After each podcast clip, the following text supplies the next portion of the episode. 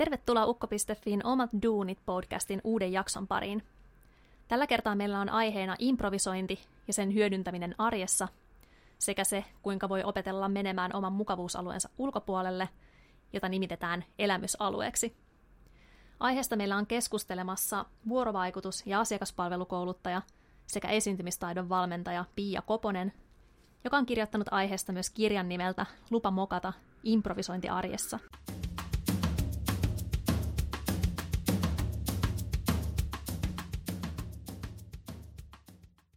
Tervetuloa tänne studioon, Pia. Kiitos. Sähän tulit Nokialta asti Joo, vai miten se olikaan? Junalla Nokialta. Kyllä. No, aloitetaan tästä sun taustasta, eli kerro vähän itsestäsi, kuka sä siis olet ja mistä tulet noin niin kuin muuten. Koposen Pia. Mm, syntyjään Lahesta. Henkiset juuret mä tykkään sanoa, että on Savosta, koska mä oon siellä lapsuuteni kesät viettänyt ja mun sukulaiset on Kuopion suunnalta. Okei. Okay. Ja siellä tota noin, niin, paljon on ihania muistoja sieltä. Ja edelleen rakkaita sukulaisia asuu siellä Kuopiossa, niin, niin se on kyllä mulle semmoinen sydämen koti. No niin. Joo, se on ehkä tämä niin kuin mun sukujuurakko kaikessa lyhykäisyydessään. Haluatko kuulla muuta taustaa?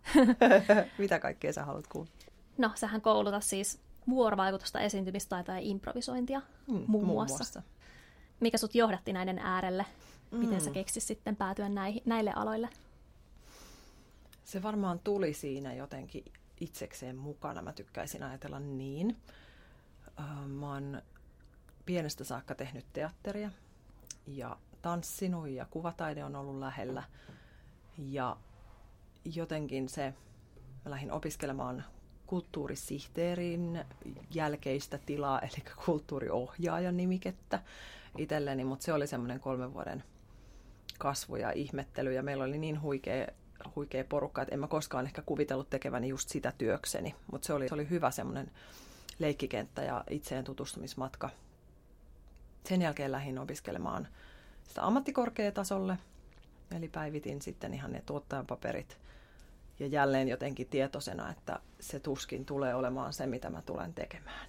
Toki niin kuin siinä kuvastoa kumarellessa niin mukana kulkee tällaiset ajatukset, että täytyyhän mulla niin sanotusti olla oikea ammatti. Kävin kyllä Mm. aikanaan pyrkimässä teatterikorkeeseenkin ja mulle sanottiin, että sulla on niin paha toi S-vika, että jos sä aiot olla alalla, niin tee sille jotain. Ja Ahaa. siihen tyssäs mun polku sitten.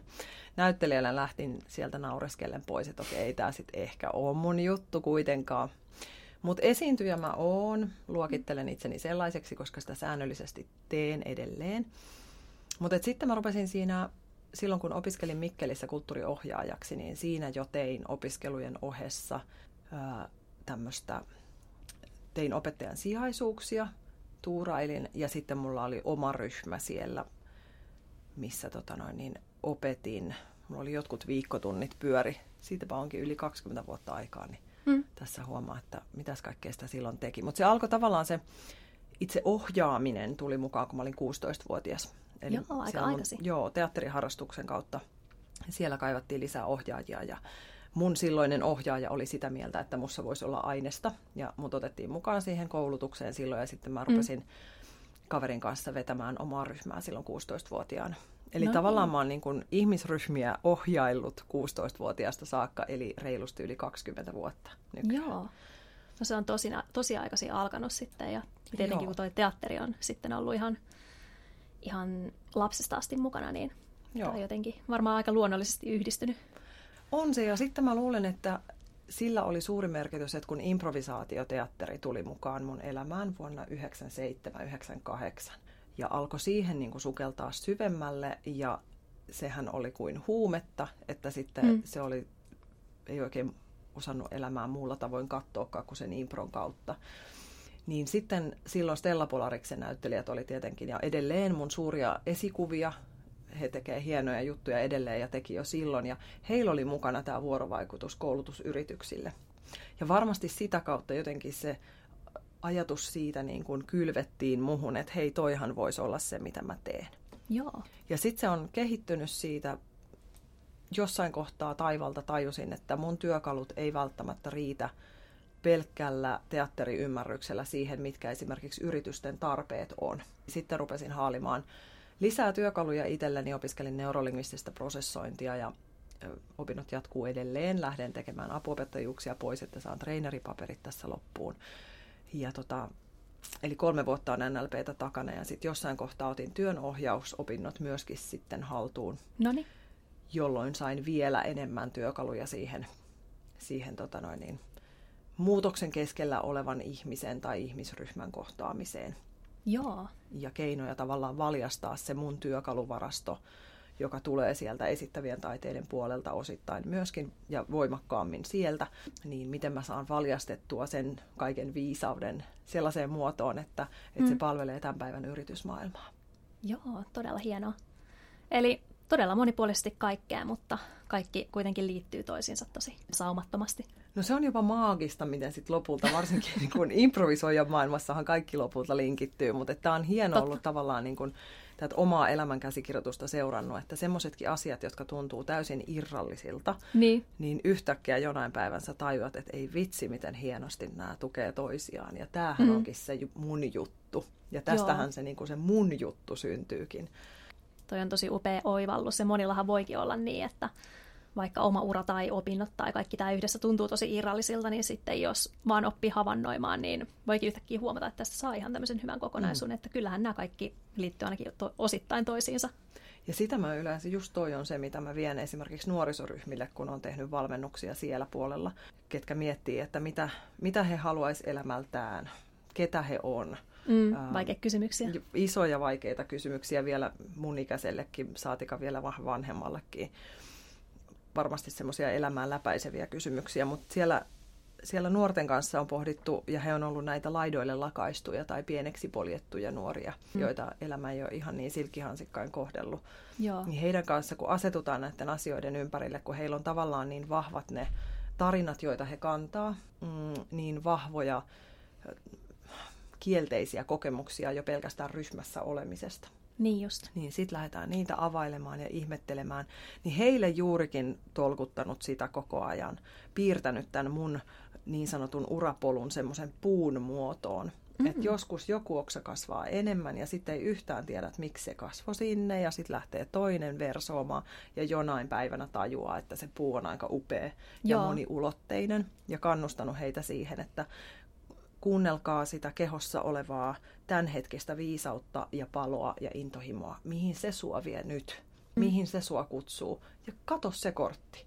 Ei se mene hukkaan, koska silloin sä oot ruokkinut sitä osaa sinussa, joka on itse asiassa viisaampi kuin meidän mielen taso koskaan. Kyllä. Niin niitä tunnistuspisteitä. Ja se on hienoa. Tämä elämä on hieno. Ei kannata jättää kesken leikkiä, koska, koska Ei niin, se paljastuu sitten jossain kohtaa, että miksi se keikaus piti olla siellä ja minkä takia tämmöistä ja tämmöistä. Niinpä just toi, että vaikka joku asia tuntuu hyödyttämältä joskus tai todella niin kuin ikävältä jollakin hetkellä ja sitten myöhemmin voi kuitenkin tajuta, kuinka paljon oikeasti on oppinut siitä tai se on johtanut johonkin ihan toiseen suuntaan, mihin ei välttämättä olisi päätynyt muuten. Just näin.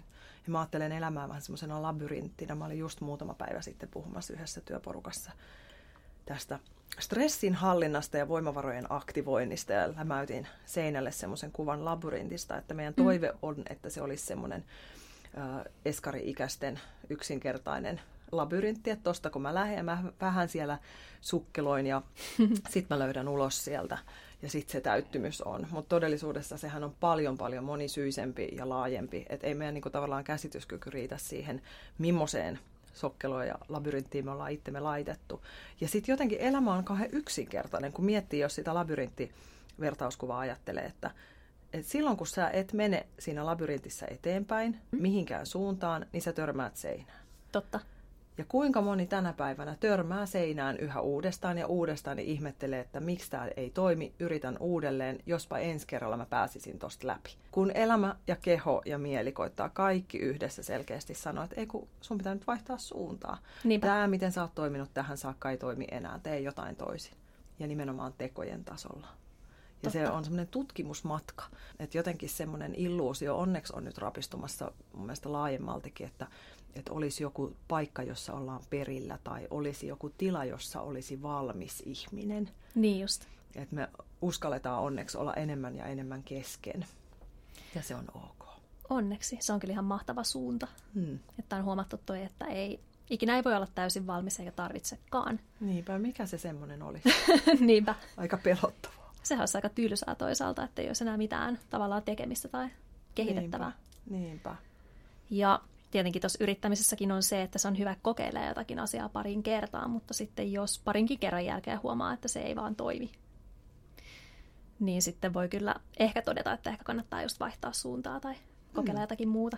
Ja aina niiden muutosten ei tarvitse olla niin valtavan radikaaleja ja suuria. Ei todellakaan. Että meillä on vähän ihmisillä taipumusta semmoiseen, että, että heitetään sitten hanskat tiskiin kokonaan. Niin. Vaikka aidosti siinä, kun on lähtenyt vaikka sitä omaa yritysideaa kehittelemään, niin siellä on ollut se aito, puhdas, itsennäköinen intohimo, joka mm. on ajanut sen äärelle. Tämä on se, mitä mulla on tarjottavaa, tätä mä haluan tehdä. Niin ei sitä kannata hylätä. Totta. Siinä on jotain tosi totta sulle ja arvokasta. Eli sit vaan katsoa sitä toisesta näkökulmasta, että mikä tässä on se ydin, mitä mä haluan viedä eteenpäin, mitä turhaa mä nyt teen, joka estää mua toteuttamasta itseäni niin kuin mä oikeasti haluan. Kyllä. Tuossa improvisoinnista vielä, ää, oliko tosiaan niin, että sä ihastuisi siihen saman tien, kun pääsit kokeilemaan, vai vaatiko se sullakin ensin vähän totuttelua? Toi on monisyinen kysymys, koska ekan kerran mä tutustuin improon silloin alle, alle kymppiveenä siellä, kun aloitin teatteriharrastuksen seitsemänvuotiaana. Ja sehän oli mm. tietenkin siis teatterin ydintä, että, että tehtiin improvisaatioharjoituksia ja ne oli musta äärimmäisen ahdistavia ja pelottavia. Mä vihasin niitä. Musta oli semmoinen perfektionisti suorittaja, josta se suorittajaripe on vielä niskan päällä välillä, mutta mä koitan valjastaa sen niin kuin hyvällä tavalla mun kaveriksi. Mutta se perfektionisti on onneksi päästänyt jo otettaan, että kaiken ei tarvii just mennä niin kuin mä ajattelen. Sitähän mm. se on, että myös muiden ideat on hyviä ideoita. Kyllä, toi on helpottavaa. Joo, mutta mulla oli hyvin semmoinen niin kuin vihasuhde koko lajiin, koska sehän on hyppy tuntemattomaan. Se on irtipäästöä, se on jonkun sellaisen asian tapahtumisen sallimista, joka ei mahdu omaan käsitykseen ennalta. Totta. Siitä ei ole niin kuin, mitä, mitä sen kautta syntyy, sitä ei ole vielä koskaan ollut olemassa. Sehän on aika pelottavaa. Ja niinpä sitten vuonna 1997, kun mun opettaja siellä Mikkelissä käveli käytävällä vastaan ja tyrkkäsi mulle käteen semmoisen kirjan, jonka oli kirjoittanut Keith Johnstone, mm. improvisoinnista iloa elämään ja esiintymiseen. Ja hänen saatesanansa oli, että Pia, tämä on semmoinen kirja, joka sun kannattaisi varmaan lukea. Ja koska olen kiltti tyttö, niin mä otin sen kirjan vastaan ja nyökyttelin, että joo, kiitos varmaan. Ja saman aikaan mietin itse, että en todella lue, että mä jos vähempää ei voi kiinnostaa tämmöinen mikään impro, että been there, done that. Mutta kuinka ollakaan, menin sinne omaan, omille kämpille ja avasin sen kirjan ja aloinkin ahmimaan sitä. Noniin. Koska se olikin täysin uudenlainen tapa katsoa sitä lajia. Ja siitä intoutuneena ilmoittauduin elämäni ensimmäiselle viralliselle Johnstonilaisten oppien mukaiselle improvisaatiokurssille, jonka veti Routarinteen Simo. Simolle terveisiä ja kiitokset, että hän minut siihen maailmaan johdatti silloin ja kipinä kyllä syttyi ja se, se kipinä ei ole sammunut sen jälkeen. Aika hienoa. Mm. Se oli mulle sopiva kieli ottaa elämän viisauksia vastaan. Ja toikin on mielenkiintoista, että ensin joku asia voi tuntua just pelottavalta tai vähän vastenmieliseltäkin, mutta se on tosi hienoa, kun kuulee näitä tarinoita, että sitten onkin ihastunut johonkin ihan täysin ja siitä on tullut jopa elämäntapa. Ja mä vähän on alkanut uskoa siihen, että siinä on jotain aika syvää viisauttakin omassa elämässä, tai se on aika voimallinen ohjenuora, jota seurata, jos jokin tällainen asia, joka ei uhkaa oikeasti sun henkeä tai turvallisuutta oikeasti, niin jos se tuntuu pelottavalta. Esimerkiksi nyt toinen, mikä on mun elämässä ollut tämmöinen, niin on clowneria. Mä mm. kävin aikanani Tampereella teatterikesässä äh, Avner Eisenbergin kloonikurssilla.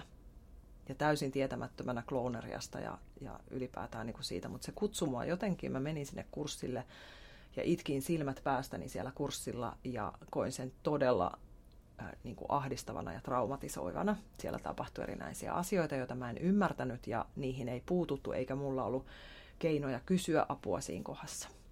Mi- millainen tota, toi kurssi siis oli?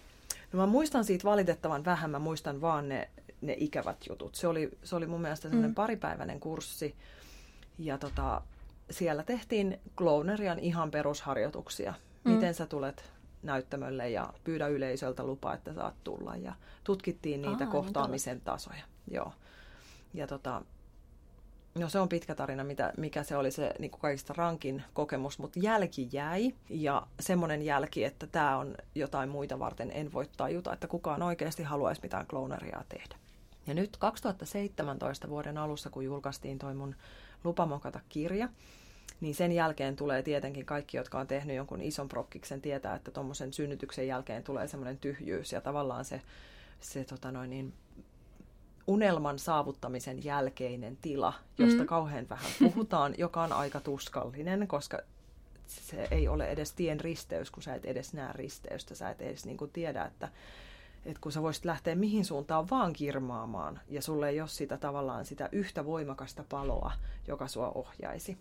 Ja muistan sen aamun, kun mä menin sinne, tykkään käydä metsälenkeillä, niin mä kävin siellä lähimettissä vähän samoilemassa ja huusin hongille, että, että nyt selkeää viestintää, että, että mä haluan tietää, mitä mun pitää seuraavaksi tehdä. Että saa vääntää rautalangasta, nyt mä en yhtään, niin kuin, mikä se on se suunta, mihin mä lähden, mitä mun pitäisi niin kuin, vielä tehdä. Ja tota, jätin sen sinne puiden huojunnan sekaan sen toiveen ja ajatuksen ja ja tulin kotiin, kävin suihkussa, söin aamupalan, katoin puhelinta, sinne oli tullut tekstiviesti. Aha. Ja siellä tekstiviestissä luki, että Pia, sun pitäisi nyt hakea sairaalaklouneihin. Ja se tuli semmoiselta ihmiseltä, joka ei mulle yleensä mitään tekstiviestejä laita. Mä katon sitä ja mua nauratti, koska sen selkeämpää ei olisi voinut olla. No se oli selvä se tuli, merkki. joo, se, ja se tuli niin oikealla ajatuksella, että no nyt sun pitäisi hakea. Ja totta kai sieltä niin ne historian paineet nousi, että mut eihän klooneria ole mun juttu ja enhän mä niin kuin, sehän on ihan kamalaa. Mm. Ja samaan aikaan se, että jos sä oot just kirjoittanut kirjan, jossa sä kannustat ihmisiä siirtymään mukavuusalueelta elämysalueelle niin. ja kohtaamaan niitä pelkojaan ja menemään päin semmoisia asioita, jotka tuntuu jollain tavalla ahdistavilta, että tutkii, että mikä siellä on se juttu. Eihän mulla ollut vaihtoehtoa. Mä hain sairaalaklooneihin, tulin valituksi, pääsin koulutukseen, pääsin tekemään hetken aikaa sitä työtä sairaaloissa. Noniin. Ja tota, nyt mä oon vankasti sillä tiellä edelleen, on lähdössä muutaman viikon päästä Portugaliin opiskelemaan viikoksi tätä kloneriaa lisää ja Onpas syvemmin. Se on äärimmäisen mielenkiintoista. Ja se on niin jotenkin ihmisyyden ytimessä ja ihmisten johtamisen ytimessä ja tunnetaitojen ytimessä. Ja se on niin kuin, että se, mm en tiedä, tuunko koskaan tekemään klooni-esitystä, mutta mä koen, että ne keinot ja työvälineet, joilla ainakin itse tällä hetkellä matkaan kohti sitä mun sisäistä kloonia, on sellaisia, joista todella moni tämän päivän yritysmaailmassa ja tuolla bisnespuolella voisi hyötyä. Varmasti. Mm, taas uusi soppa-aines tähän mun keitokseen. Kyllä. Se on hyvä, että niitä aina tulee lisää. Niin, tosiaan niin kuin mainittiinkin, niin sulta on ilmestynyt tämä lupa mokata improvisointi arjessa vuonna 2017 ja aikaisempi kirja on sitten tämä improkirja, joka on ilmestynyt vuonna 2004. Miten, tai miten sä päädyit kirjoittamaan nämä kirjat alun perin? Mikä sut innosti siihen? Hmm. Se ensimmäinen kirja lähti letkautuksesta yhden kurssin ruokatauolla. Ai jaa. Se oli Stella Polariksen järjestämä improkurssi vuonna 2000. Ja muistan vielä, se oli semmoinen pyöreä lava oli siinä tilassa, me istuttiin siinä reunalla ja ruvettiin sitten sillä niin kuin kurssiporukan kesken höpyttelemään sitä, että on se kumma, kun ei suomeksi kirjoiteta improsta. Tämä on ollut niin mm. kauan tämä laji jo täällä, mutta kaikki kirjat on englanniksi. Ja niin sitten just. sitä, että paljon on lajin harrastajia, joille se englannin kieli ää, luettuna ei ole semmoinen, mitä niin kuin pystyisi ottaa vastaan tai mihin ed, niin kuin edes ehkä kielitaito riittäisi. Tai kärsivällisyys, ihan miten vaan. Ää, ja tota, me oltiin niin jotenkin, mikähän se olisi se sana? Kypsä. Kypsä on hyvä. Me oltiin niin kypsiä siihen, että aiheesta ei ehdotus. ole... Joo, se oli hyvä ehdotus.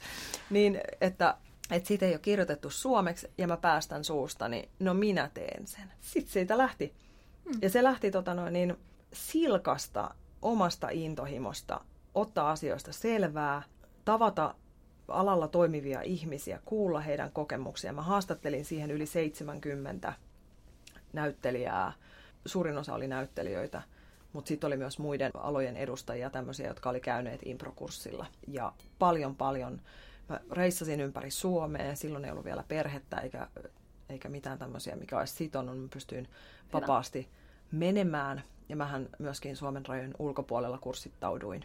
Kävin ulkomailla impron perehtymässä siellä ja kuulostelemassa sitä maailmaa. Ja joo, se eka kirja syntyi ihan silkasti siitä, että, että mulla oli niin valtava palo ja halu päästä siihen kenttään sisään ja ymmärtää. Mutta oli myös toinen ajuri. Mun motto, kun mä kirjoitin sitä, siihen meni siis se neljä vuotta, mä opintojen ohessa sitä tein ja työn ohessa, että mä kirjoitan sen kirjan, jotta mulla on kättä pidempää, jolla mä voin mäiskiä itseäni päähän niinä päivinä, kun mä kuvittelen, että musta ei ole mihinkään. Aika hyvä ajatus. Ja sen lauseen äärelle palattiin monena yönä, kun sitä niin kuin kirjoitettiin yhdeksättä kertaa uudelleen. Sehän on niin kuin, sitä harva ajattelee, mikä se oikeasti se kirjan kirjoittaminen. Että sulla on se, se on se ihana ensimmäinen kerta, kun sä teet sen käsikirjoituksen ja, mm. ja se vaan tulee ja sen niin kuin jotenkin pääset purkamaan kaiken sen siihen paperille ja sitten se työ vasta alkaa. Kyllä, ja se on se, vähän niin, tajunnan virtaa aluksi, sitten alkaa joo, editointi. Joo, ja se on, se on tota, mulla oli aivan huikea tota, kustannustoimittaja silloin Iralle terveisiä. Se oli, se oli äärimmäisen tärkeää aikaa hänen kanssa työskennellä ja mä arvostan hänen ammattitaitoa ja sitä tukea ja apua, jota hän mulle tarjosi. Hienoa. Että suuri kiitollisuus. Ei niitä yksin tehdä hyviä kirjoja. Ja mun mielestä se ensimmäinen oli kyllä onnistunut. Kyllä, apuahan niistä tarvii paljon yleensä. Kyllä. Todella harva kirja syntyy niin, että sitä vaan yksinään miettii mm. ja ei puhu siitä esimerkiksi kenellekään tai pyydä ehdotuksia tai tietoa tai mitään muuta tuollaista taustalle. Niinpä. Ja tässä toisessakin niin kiitos kaikille esilukijoille ja niille, jotka tota oman kortensa kantokekoon, että en, en mä sitäkään periaatteessa yksin ole tehnyt. Et mm. Siinä on ollut ihana joukko taustalla, jolta on saanut tukea ja, ja kriittistäkin palautetta ja se on ihan tosi tärkeää, koska sille on. sokeutuu sille omalle työlleen yllättävän nopeasti. On totta kai, eikä siitä olekaan mitään apua, että joku vaan kohteliasti sanoo, että on hyvä. Joo. Eikä anna mitään kritiikkiä. Joo, ja ton voisi keikauttaa sinne yritysmaailman puolelle ja vähän tähän niin kuin lupa mokata teemaan sopien, että, että me ei pelättäisi toisiamme ihan niin paljon. Että vaikka se on se oma yritysidea ja vaikka se on se niin kuin sun sydämen tuotos ja sun mm. oma lapsi, joka tuntuu niin. äärimmäisen henkilökohtaiselta, niin silti uskaltaisi pitää sen ainakin joidenkin porukoiden kesken avoimena, että hei, keskustellaan vähän, sparraile mua pikkasen tässä, mikä tässä toimii sun mielestä, mitä mä voisin ehkä kehittää. Oltaisiin avoimia sille, koska se keskinäinen tukeminen, niin sitä on musta liian vähän. Niin on. Ja sehän on niin, että vähän niin kuin kirjoittaminenkin on sosiaalinen prosessi. Joo. Oikeastaan ei se niin kovin yksinässä se kuitenkaan ole. Yleensä ainakin vähintään yksi tai toinen ihminen lukee sun tekstin, jos kirjoittaa kirjaa tai ammatissa kirjoittaa, niin kyllä se vaatii muitakin ihmisiä. Niinpä. Ja sama yritysideoissa, että kyllä se on todella hyvä, ettei niitä asioita mieti vain yksikseen, koska eihän voi edes tietää kaikkea, mikä liittyy siihen Just näin. alaan tai asiaan, mitä tekee, vaan se on tosi tärkeää kysyä myös muilta, jotka tietää siitä tai on kiinnostuneita. On, ja yrittäjänä itse ajattelen, että nyt suurin lahja, minkä mä oon itselleni antanut, on se, että mä oon tota noin, niin, hankkinut itselleni tai maailma on tuonut minun eteeni tällaisen upean yritysparraajan, jonka kanssa tavataan nyt just tänään aamulla sovittiin, että tavataan säännöllisesti. Jaakolle terveisiä. että saadaan tota noin, niin, vähän speksejä kirkastettua ja just niitä sokeita pisteitä poistettua ja pikkasen jäsennystä niin kuin erilaisten konseptien kehittelyyn muun muassa ja jotenkin sen, niin kuin, sen oman hengen tuotteen – muotoilua sellaiseksi, että se tavoittaisi oikeasti ne, kenelle se on tarkoitettu ja ketkä siitä hyötyisi. Ja mm. enhän mä osaa välttämättä sanottaa itsekseni sitä, että mitä hyötyä vaikka mun valmennuksesta on jollekin toiselle. Niin. Mutta sitten kun siinä on sparrari, niin sparrari mukana, niin sitten tota, ja vähän peilailemassa niitä, niin se on, tota, se on äärimmäisen arvokasta ja se on satsaus siihen omaan bisnekseen. Näin mä ajattelen ja se on jo heti kantanut hedelmää. Että semmoinen äh, hyvän ammattiidentiteetin rakentaminen osana yrittäjyyttä, niin se, se kantaa kyllä, kyllä myös siihen omaan bisnekseen. Totta. No, jos sitten seuraavaksi mennään tähän Lupa mokata kirjaan tarkemmin, niin... Sopii. Mm, tämä on ihan äärettömän mielenkiintoinen, mutta äh, Haluatko sä itse kuvata, että mitä tämä pähkinänkuoressa käsittelee? Mitä tämä pitää sisällään? No koska mä oon utelias, niin mä haluaisin, että koska sä oot lukenut sen, niin sä sanoisit, mitä sulle jäi siitä. Mikä sua koukutti siinä? No ylipäätään toi, että kun on vähän huono itse ollut alun perin improvisoimaan tai jotenkin on sellainen ihminen, että suunnittelee asiat todella tarkasti, niin nämä on ollut todella hyvin nämä harjoitukset tässä, mitä muun muassa on kokeillut jonkin verran. Hyvä, mahtavaa. moni, moni tietenkin on ollut sellainen, että mä oon varmistanut, että kukaan ei näe ja sitten kokeillut, mutta... Sallitaan se. Kyllä, koska mä luotan siihen, että niiden kautta kehittyvää siihenkin, että uskaltaa muiden nähden, mm. nähden myös tehdä vielä kaikkea spontaania. Hyvä. Tota, no, tämä oli ihan äärettömän hieno oivallus, tämä elämysalue mm. muun muassa, mutta voidaan mennä siihen vielä myöhemmin. Tota, mä kysyisin vielä tässä kohtaa, että onko sulla henkilökohtaisia guruja, jotka on vaikuttanut siihen, mitä sä teet ja tähän sun improihastukseen. Sä mainitsitkin ainakin yhden kirjan, mikä oli mm. kirjoitettu. Ja Joo, Keith Johnstonen, Keith Johnstonen ajatukset ja tapa sanottaa tätä lajia, niin se kolisi kyllä. Tapasin Johnstonen itse henkilökohtaisesti Luusmusteatterissa Kanadassa vuonna 2000. Ja tota, kyllä se hänen ammattitaito teki va- vaikutuksen silloinkin. Ja muistan, kun odotin häntä siellä aulassa istuttiin, että kohta hän saapuu. Niin se oli semmoisia hetkiä, tiedätkö, että, että aikuisiällä tai nuorena aikuisena jotenkin se, että en muista edes joulupukkia odottaneeni niin paljon. Kun, Oho, kun sit, saa jo paljon. Joo, se on jo paljon. on paljon. kun, kun sitä, että tapaa Johnstonen kasvokkain. Mm. Ja sitten jotenkin se, että, että kun hänen kanssaan työskenteli, enemmän mä olin myös San Franciscossa hänen kurssillaan myöhemmin, niin, niin tota, jotenkin myös se ihminen sen kaiken takana. Et mulla on vähän karissus semmoinen guruajattelu mm-hmm.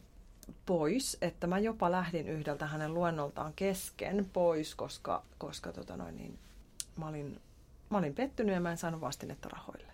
Niin mä päätin kävellä sitten siellä, siellä tota San Franciscon satamassa ja kuulostella elämää ja nautiskelin siitä tunteesta, että kukaan ei tiedä, missä mä olen. Mutta joo, toi on jännittävä kysymys. Siis to, totta kai mulla on hienoja opettajia ollut mm. ilo ja kunnia kohdata. Ja kaikki opettajat ei tule opettajamandaatilla. Et mä koen, että, että moni tärkeimmistä opettajista, joista kaksi tärkeintä on tälläkin hetkellä kotona, eli mun lapset, mm. niin ne on, jos jotain guruja täytyy nimetä, niin he on kyllä, he on ihan huikeita. Et siinä, on, siinä on niin monessa kerroksessa kasvokkain itsessä olevien asioiden kanssa, mutta myös heissä oleva synnynnäinen viisaus, joka on jotenkin, se on ihan käsittämätöntä, kun heitä oikeasti kuuntelee, että minkälaiset on ne pienen ihmisen mietteet siinä omassa elämässä. Mulla on ysiluokkalainen ja kutosluokkalainen kotona ja se jotenkin se heidän tapansa katsoa ja, ja semmoinen ihana murrosikäisen kyseenalaistaminen ja semmoinen, että kaikkea ei nielläkään, niin sehän on todella hyvä. Mm. Että et aivan, aivan makeeta tänään viimeisin tämä nuorempi kuru aamulla pohti, että äiti, hän oli siinä eteisessä meillä on peilikaapit siinä eteisessä, hän laittoi kenkiä jalkaa ja pyöräilykypärä oli päässä ja sanoi, että äiti, tämä kypärä näyttää todella tyhmältä. Kun mä katon itteeni peilistä, niin tämä näyttää tosi tyhmältä. Sitten hän jatkoi, että mutta sitten kun mä oon katsonut koulun pihalla muita, kello on kypärä päässä, niin sehän näyttää ihan normaalilta ja se sopii kaikille ihan tosi hyvin. Niin äiti, mä oon miettinyt, että, että ne, jotka ei käytä kypärää, niin uskookohan ne vaan siihen omaan peilikuvaansa, että ne ei niin kuin oikeasti tajua, mikä se juttu on. Aha. Ja mä niin kuin jotenkin melkein liikutuin ja sanoin vaan, että hmm. voi lapsi rakas, että kylläpä viisaita mietit heti aamusta, että se on just noin. Oli että kyllä viisaita se, sanoja. Joo, ja tämä on sitä, että kun suurin osa ajasta esimerkiksi tämän mun nuoremman pojan kanssa niin puhutaan Fortniteista ja luuttaamisesta ja snaippaamisesta ja skineistä ja backblingeistä ja niin edelleen. Että sitä maailmaa ja katsotaan yhdessä niitä videoita, mitä on striimattu sieltä pelistä ja mä en pysty kauan niitä katsoa, tulee pääkipeäksi. Mä yritän ja mä yritän mm. opiskella mm. sitä sanastoa. Se on 98 prosenttia siitä ajasta sen lapsen kanssa on nyt sitä pelikieltä ja pelimaailmaa. Ja sitten siellä on tämä 2 prosenttia, kun tulee tämän kaltaista tekstiä, tulee niitä oikeasti elämän pohdintoja tai, tai mietitään, että minkähän takia ne tytöt ei siellä niin kuin koulussa kerro niitä ideoita, kun nehän on tosi taitavia, niillä on niin hyviä juttuja, mitä ne niin kuin pyörittää. Mm-hmm. Niin tavallaan niin kuin jotenkin mä ajattelen, että, että lapsen maailmassa se ehkä korostuu, mutta miksei tätä voisi tuoda aikuisten maailmaan ja yritysmaailmaan. Että ehkä, ehkä tota noin, niin, erilaisissa kohtaamisissa, niin siellä on se 98 prosenttia ihan jotain muuta. Ja että me pysyttäisiin uteliaina, jotta me nähdään se kaksi prossaa, minkä takia me ollaan kohdattu esimerkiksi. Että miten pitää sitä yllä. Mutta siis tämmöisiä mm. hienoja opettajia, niin LLP-puolelta on tullut neurolingvistisen prosessoinnin opettaja Soile Kotakorpi. Hänelle terveisiä ja kiitos. Tuli, tuli polulle merkittävässä kohdassa ja oli tärkeä kohtaaminen. Ja jopa muistan ekan luokan, me muutettiin silleen, että mä ehdin olla ekalla luokalla Mukkulassa ensin vähän aikaa Lahessa. Sitten me muutettiin Jalkarantaan, niin sielläpä vaihtukin opettajaksi Arja Hohti. Arja, jos kuulet ja olet vielä olemassa näillä taajuuksilla, niin terveisiä kovasti ja kiitos kaikesta. Siis aivan huikea monet monet hetket, kun pikku Pia tuli nähdyksi ja hyväksytyksi ja kuulluksi. Ja ne on ne kokemukset siitä, että mun tapa ilmaista itseä. Esimerkiksi rakkaus kirjoittamista kohtaan syttyi jo silloin. Mä opettelin lukea ja kirjoittaa jo ennen kouluun menoa erinäisistä syistä. Niin tavallaan se on ollut läsnä sieltä ekasta luokasta lähtien ja hän kannusti siihen. Joskin sanoi jossain kohtaa, että Pia, ei me ihan näin pitkästi kirjoiteta, että pitäisi osata vähän tiivistää. Mutta tota, hän oli silloin lapsuudessa, hän oli kyllä mun kuru ja esikuva pitkään, jos, jos käytetään näitä ilmaisuja.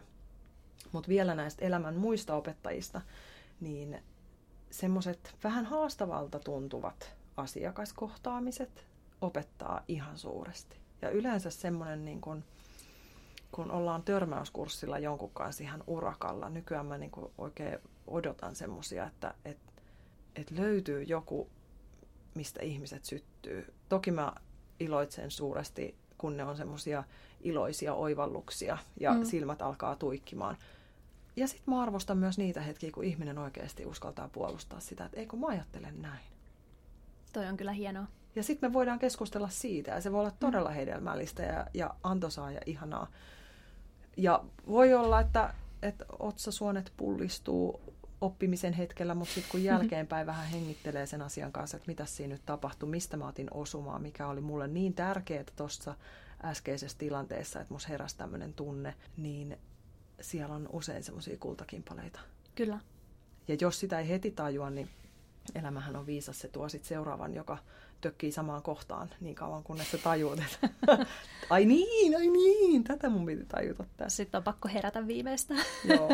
Ja nyt tämän hetkinen opettaja, jota, jota seuraan kovasti, on siis Pedro Fabiao sieltä Portugalista Clonerian opettaja, joka kiertää ympäri, ympäri maailmaa. Hänen tapansa sanottaa asioita, olla ihmisen äärellä – kohdata ja johdattaa lempeästi, mutta lujasti sellaisten, sellaisten tota noin, kipeidenkin asioiden äärelle, niin ihailen ja haluan, haluan sen oppia.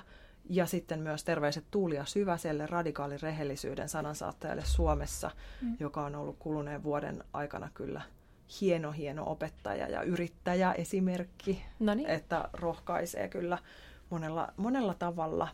Niin nämä, näitä on paljon tämmöisiä hienoja jotenkin, mä haluan uskoa siihen ja elämä on sen mulle todeksi näyttänyt. Mä olen sen todeksi elänyt, että omien kokemusten kautta ja näinhän ne uskomukset syntyy, että kun toistuvasti jotakin havaitsee, niin siitä alkaa tulla totuus, vaikka se ei aina totta olisikaan. Niin, mutta tällä hetkellä siis uskon siihen, että opettaja tulee silloin, kun oppilas on valmis.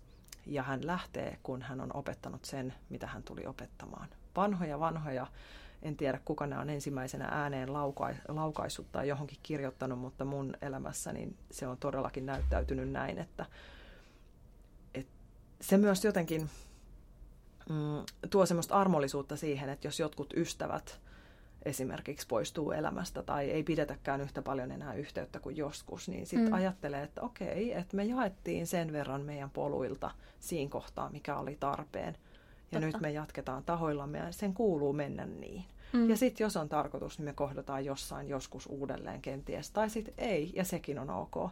Ja semmoinen, mikä on ehkä tässä ajassa, minkä puolesta tykkään puhua, kuten äsken sanoin yrittäjille siitä verkostoitumisesta ja sen tärkeydestä, niin ihan kelle tahansa ihmisille, että, että me ei jäätäisi yksin. Me tarvitaan yhteisöjä, me tarvitaan kykyä kohdata ja tulla kohdatuksi. Me tarvitaan sitä rohkeutta, että me tullaan nähdyksi semmoisena kuin me ollaan, koska meillä jokaisella on se joku ainutlaatuinen juttu, jota me tuodaan. Ja jos sitten yrittää läpi elämänsä epätoivoisesti suorittaa jotakin kuvastoa, että näin sen kuuluu olla, mm. niin sitten koko elämän ajan sä ikään kuin pidät piilossa kellariluukkujen alla sitä arvokasta, minkä tämä maailma sulta tarvitsisi tullakseen ää, vielä täydemmäksi. Tai että semmoinen juttu, jota sä pihtailet vaikka jossain neuvottelupöydän ääressä, että no en mä nyt sano, että ei tule paha mieli, niin se saattaa olla tärkein asia, joka sen toisen ihmisen täytyy kuulla koko vuonna. Kyllä. Et jotenkin millä oikeudella me niin kun jätetään ihmisiä kohtaamatta, millä oikeudella me ää, ei muka pystytä tulemaan sieltä omalta mukavuusalueelta sen verran, että me nähtäisiin ja tultaisiin nähdyksi. Kyllä, toihan on just yksi asia, että ihmiset pelkää loukkaamansa tai kuulostamansa tyhmiltä, jos kertoo jonkun ajatuksensa tai, ajatuksensa tai mielipiteensä toiselle tuolla, mm. tuolla tavalla yllättäen, mutta se on kyllä ihan opeteltavissa oleva taito ja meillä on jakso itse asiassa tulossakin tulevaisuudessa tästä ihmisten kohtaamisesta ja empatiasta ja Mahtavaa. muusta, että, että siitä sitten vielä lisää oppeja. Hyvä. niin, jos mennään tähän kirjaan taas vaihteeksi. Mennään taas, käytiin jossain. Kyllä mä hyppäsin vähän toisen asian tässä välillä, mutta ei se mitään. Niin, tota, niin kuin tulikin jo mainittua, niin tässä kirjassahan on runsaasti näitä tehtäviä, joilla improvisointia voi harjoitella ihan jokapäiväisessä elämässään. Jos katsotaan pari esimerkkiä, niin esimerkiksi sivulla 95 on tällainen, että nosta katseesi kirjasta ja katso ympärillesi nyt. Hymyile ensimmäiselle ihmiselle, joka sattuu katsomaan sinua silmiin. Mitä havaintoja teit? Ja mä en ole tätä itse tehnyt, mutta Joo, Tämä on ehkä tällä... tänään. Ehkä tänään vielä voisi kokeilla. Ja sitten toinen.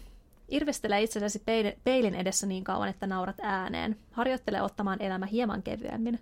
Tätä mä kokeilin ja se oli itse asiassa tosi hauska huomata, kuinka oudolta se aluksi tuntui, Joo. kun teki tota, mutta sitten kun jatko vaan, niin, Joo. niin tota, jotenkin se tunne oli, tuli vähän niin kuin semmoinen vapautunut tunne, että, yes. että miksi aina pitää olla niin hirveän vakava tai miksi mä mukaan en voisi tehdä tällaisia yllättäviä juttuja. Loistavaa. Just noin. Kyllä. Ja silloin sä, kun teet toisin, se on just se toisin toimimisen taso, jolla me tehdään oikeasti ne muutokset ja jolla me oikeasti muutetaan aivokuoren ohjelmointeja. Ja just niin kuin sä sanoit, että ehkä mä harjoittelen siellä kotona ne ja ehkä tulee se päivä, kun mä teen ne silleen, että joku näkee. Niin juuri noin. Ja sitten kun muistaa, että toi on vaan sitä lihaksistoa, joka tukee sit sua siinä arkipäiväisessä vuorovaikutuksessa ja niiden haasteiden keskellä, tuo sulle sitä kykyä joustaa. Niin ja just kykyä muuttaa sitä näkökulmaa, että, että elämä on täynnä sellaisia tilanteita, joissa semmoinen, että ihminen ottaa itsensä esimerkiksi liian vakavasti, niin itse asiassa estää asioita tapahtumasta. Kun mm. jos me luotettaisiin, luotettaisiin itseä, luotettaisiin toiseen, luotettaisiin siihen ympäristöön, missä me ollaan, oltaisiin uteliaina. Että mm, mulla on ajatus, miten tämä voisi mennä, mutta entä jos mä katonkin, miten tämä menee, kun mä en vaikuta siihen niin paljon, ja nyt en tarkoita sitä, että pitäisi ottaa passiivista roolia, ei missään nimessä, vaan nimenomaan kaikessa, mitä tuossakin kirjassa kirjoitan, on läsnä aktiivinen, tietoinen, hyväksyvä läsnäolo. Että sä oot tietoinen kaikesta siitä, mitä siinä tilanteessa on. Tuntuuko se susta hyvältä ja oikealta? Good, älä muuta mitään. Mutta jos siellä on joku semmoinen, joka jollain tavalla tökkii, triggeröi sun kehoa, mieltä, synnyttää jotain ajatusta, ahdistusta, pistää sydämen pamppailemaan, niin tutki sitä. Kato, mm. että mitä se sulle kertoo. Ja useimmiten, siis mikä meillä on automaattiohjelmistossa, on se, että sieltä tulee huudot, taistele tai pakene, tai nyt älä oikeasti tee mitään. Mm. Mutta mikään niistä ohjeista ei ole hyvä, kannattaa skipata ne. Tietysti nyt järkikäteen ihmiset en sano, että jos siellä on raiskaaja tulossa kadulla vastaan, niin kyllä sä saat ihan paeta, että ei tarvi jäädä siihen katsoa, että mitäs tässä käy. Tähän mutta, liittyen mulla onkin kysymys tuossa tuonnempana, mutta no niin, mennään siihen. Niin tota, semmoinen, siis tarkoitan tämmöisiä arkisia vuorovaikutustilanteita, vaikka asiakaspalvelutilanteessa, niin kuulostele vähän, mistä se kertoo sulle, mihin se sua on viemässä, tai sulle tulee joku työtarjous tai tarjouspyyntö. Onko se sun asiakas, joka sen lähetti? Onko se semmoinen potentiaalinen, johon sä haluat satsata – ja mitä sä oikeasti voisit sille tarjota. Mm. Tai jos joku torpedoi jonkun idean vaikka jossakin, niin pitäisikö sun kysyä joltain muulta? Onko se mm. idea itsessään sulle tärkeä vai onko se sen kyseisen ihmisen hyväksyntä sulle tärkeä? Mm. Niin kuin tavallaan semmoinen, että me ollaan kaikki vähän semmoisia tutkimusmatkailijoita ja elämä ja arki antaa koko ajan meille vihjeitä, että miten navigoida tässä kaikkeudessa. Niin olla niille herkillä itseään kunnioittain ja arvostaen niitä omia tarpeita kunnioittain ja kuulostellen. Ei kukaan muu, ja just palaten siihen guruajatteluun, että jos ihmisellä joku guru on, niin se olet sinä itse. Kukaan ei sun puolesta tiedä. Ja mulla on vähän semmoinen teoria, minkä nyt on havainnut, että on aika pätevä, on se, että missä tahansa tilanteessa ihminen on, niin hän pyrkii aina, varsinkin palautetta toiselle antaessaan, rakentamaan omaa mukavuusaluettaan. Mulle olisi helpompi, jos sä siivoisit sun huoneen. Mulle niin. olisi kivempi, jos sä keittäisit ne kahvit aamulla. Mulle olisikin, eihän me sanoteta sitä näin, mutta ne on tavallaan niin kuin, me helposti kehitetään semmoinen tyytymättömyys ja sitten me syydetään se muiden harteille, että Totta. voi vitsi kun toi ja toi olisi erilainen ihminen tai voi vitsi kun toi olisi jossain muualla töissä, niin mulla olisi niin paljon helpompaa. Tai jos me esimerkiksi palaverissa ärsynytään siitä, että joku ei koskaan osallistu, niin sen sijaan, että me siinä tilanteessa pyydettäisiin ystävällisesti, että hei mä haluan, että sä sanot myös jonkun mielipiteen, koska sulla on hyviä mielipiteitä. Mm. Mä haluan kuulla, mitä mieltä sä oot. Niin me ei tehdä tätä, vaan me jäädään juputtamaan keskenämme ja jossain ehkä sitten tilitetään kaveriporukalla tai jossain kahvipöydällä, missä kyseinen ihminen ei ole paikalla. Mm. Niin siitä, että vitsi kun se ei koskaan sano. No se on just semmoinen. Ja sitten me jo luodaan sellaista ilmapiiriä, jossa me ei lopulta edes itse uskalleta toimia, koska me pelätään, että myös muut kohtelee meitä samalla tavalla. Niin. Ja sen sijaan, kun me otettaisiin sen pelon tilalle rakkaus, me otettaisiin siihen se rohkeus, ja nyt mä tarkoitan rakkaudella tämmöistä hyväksyntää, että hei me ollaan erilaisia, Meillä on erilaiset tavat reagoida. Mä en voi tietää, miten sä otat mun viestin vastaan, mm.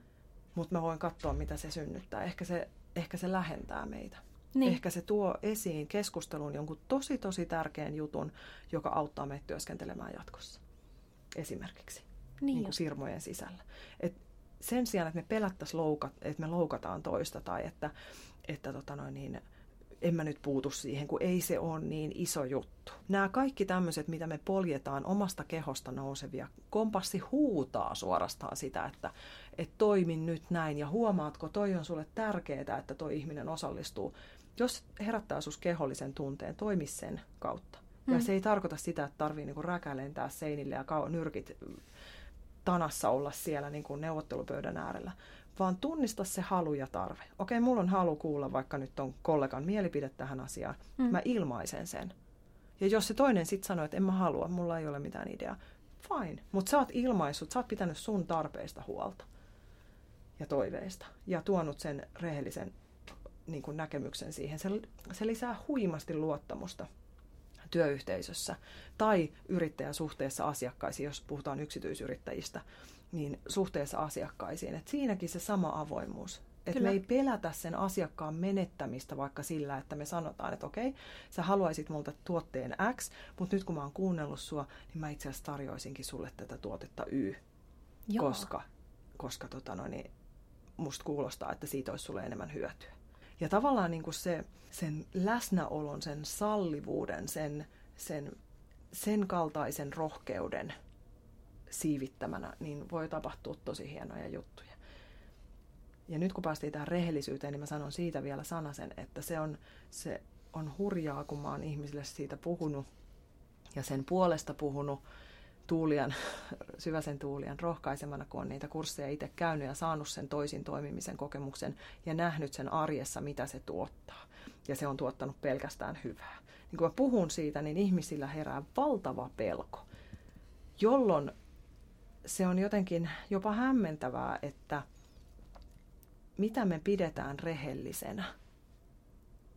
Et kun hyvin usealla toistuu se, että apua, että no nyt kun me ruvetaan kaikki sitten sanomaan, että toi haisee pahalta ja tuolla on rumatukka ja niin kuin tämän kaltaisia asioita. Mm. Okei, ne voi olla niitä asioita, jotka sulla arjessa pyörii joissain tilanteessa. Mäkin tulin tänne junalla ja junassa kulkee kaikenlaista porukkaa ja Kyllä. joo, osa haisi pahalle, mutta en mä nyt herranen aika siinä tilanteessa. Se ei tuota mitään hyvää, jos mä sanon, että anteeksi, mä oon vihanen sulle, että sä et ole käynyt suihkussa. Mä en voi mm. tietää hänen elämänsä, eikä se lopulta lopulta muuta mun elämää yhtään mihinkään suuntaan. Mä tarkoitan nyt sellaisia asioita, jotka toistuvasti nousee ja aiheuttaa jonkinlaista kiukkua, ärtymystä, jotain semmoista niin kuin kihinää, niin toimia, antaa sen tunteen tulla. Tässä tilanteessa on nyt jotain. Tai jos joku ihminen sa- sanoo sulle vähän ikävällä tavalla jostain asiasta, joka ei edes vaikka liity muhun, mutta hän kaataa sen mulle. Mulla on oikeus sanoa, että musta tuntuu pahalle, että sä sanot noin. Mä haluan, että, että sä kaadat tämän johonkin muualle tai huolehdit itse tosta, toi liittyy nyt johonkin muuhun kuin muuhun. Kyllä. Eikä jäädä muhittelemaan, että no olikohan siinä nyt joku ja mitähän se nyt ajatteli. Me tehdään itse siitä paljon isompi siitä asiasta. Se on totta. Eli rehellisyys itseä kohtaan, miltä tämä asia musta tuntuu, mitä mä oikeasti haluan, mitä mä oikeasti tarviin, jotta mä voin hyvin. Siitähän on lopulta kyse. Mikä on mulle hyväksi?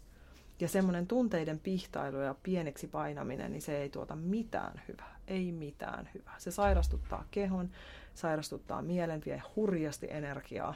Hmm. Versus se, että me nostetaan se kissapöydälle tarvittaessa ja käsitellään ne esiin nousevat tunteet. Mutta siitä päästään sitten taas siihen, että missä ne on ne peruskouluun oppi niin kuin sisällöissä pitäisi olla.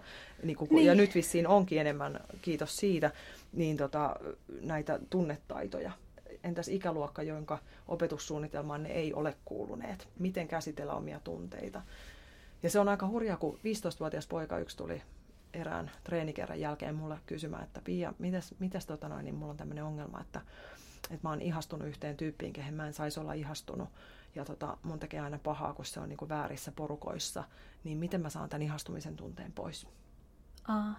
Eli lähdetään tavallaan, että jos sen ikäisellä on jo ajatus, että mulla on tunne ja miten mä saan tämän tunteen pois, niin mulle se kertoo siitä, että meillä on jotain tosi tosi oleellista käsittelemättä suhteessa tunteisiin. Miksi meillä on tunteita, mitä ne meille kertoo ja miksi ne on tärkeitä ja niitä ei kannata lääkitä pois, niitä ei kannata työntää pois, niitä ei kannata paeta, koska ne on viestin tuojia ja ne on, niin kun, auttaa meitä, jos käytetään sitä labyrinttiä uudelleen, niin, niin auttaa siinä että navigoinnissa siellä, että missä se on se, mihin mä seuraavaksi kuljen. Totta, mutta useinhan tunteet tuntuu niin pelottavilta Joo. tai valtavan suurilta, että helposti tulee ajateltu, että olisi helpompaa, jos niitä ei olisi ollenkaan tai että pystyy työntämään ne vaan jonnekin tonne mielenperukoille, mutta Joo, sieltä sitä ne ei tulee pysty. sitten. Kyllä, sieltä ne kumpustaa ainakin alitajuisesti ja niin pystyy ihan täysin sulkemaan pois. Ei, ja ne, ne kerää joukkoja siellä ja odottaa hetkeä, jolloin he nousee barrikaadeille sit, koska he tunteet haluaa huomiota. Ja just tuohon liittyen, niin kuin mainitsit, että lähtökohtaisesti, tai pitää olla rehellinen, mutta ihan kaikkea ei tarvitse ihmisille sanoa, niin tuli mieleen tällainen hieno mietelause, pari vuottahan sitten tuli tällainen nuorten ohjelma kuin Scam. Onko se tuttu sulle? On tuttu, mutta en ole katsonut jaksoakaan myönnän. Joo, joo moni on kehunut. Kyllä, joo, se oli todella hyvä, suosittelen kaikille. mutta siinä tuli kans, tai nousi esiin tällainen mietelause kuin, no suomennettuna, että joka ikinen ihminen kamppailee taistelua, josta et voi tietää ja mikä ei näy ulospäin. Ja että lähtökohtaisesti pitäisi aina olla kiltti kaikille. Ja se on todella hieno ajatus ja tota, sen mukaan pitäisi pitäisi kyllä mennä, helpommin sanottu kuin tehty varmaan, mutta, mutta jos, jos tämän pitää edes mielessä, niin... Joo, ja sitten samaan aikaan se tasapainoilu siinä, että mikä on kilttiä, että nyt palataan taas siihen, mistä aikaisemmin puhuttiin tästä, että pelkää toisen loukkaamista, että, että se on sitten vähän vahingollista kiltteyttä, ja joskus se, väitän, että meissä varsinkin suomalaisissa naisissa on ihan tosi paljon kilttejä ihmisiä, jotka ovat niin kilttejä, että, että he unohtaa sen tärkeimmän eli itsensä. Kyllä. Ja he ei ole sit kilttejä itselleen. Ja tarkoitan sillä sitä, että, että laiminlyödään ne omat tarpeet, laiminlyödään omat tunteet, vähätellään omia tunteita ja tarpeita. Mm, kyllä, että näistäkin on puhuttu aikaisemmissa jaksoissa. Loistavaa ja tosi tärkeitä aiheita. Että se, että, että me mennään empatian taakse, voi mennä piiloon, kiltteyden taakse voi mennä piiloon.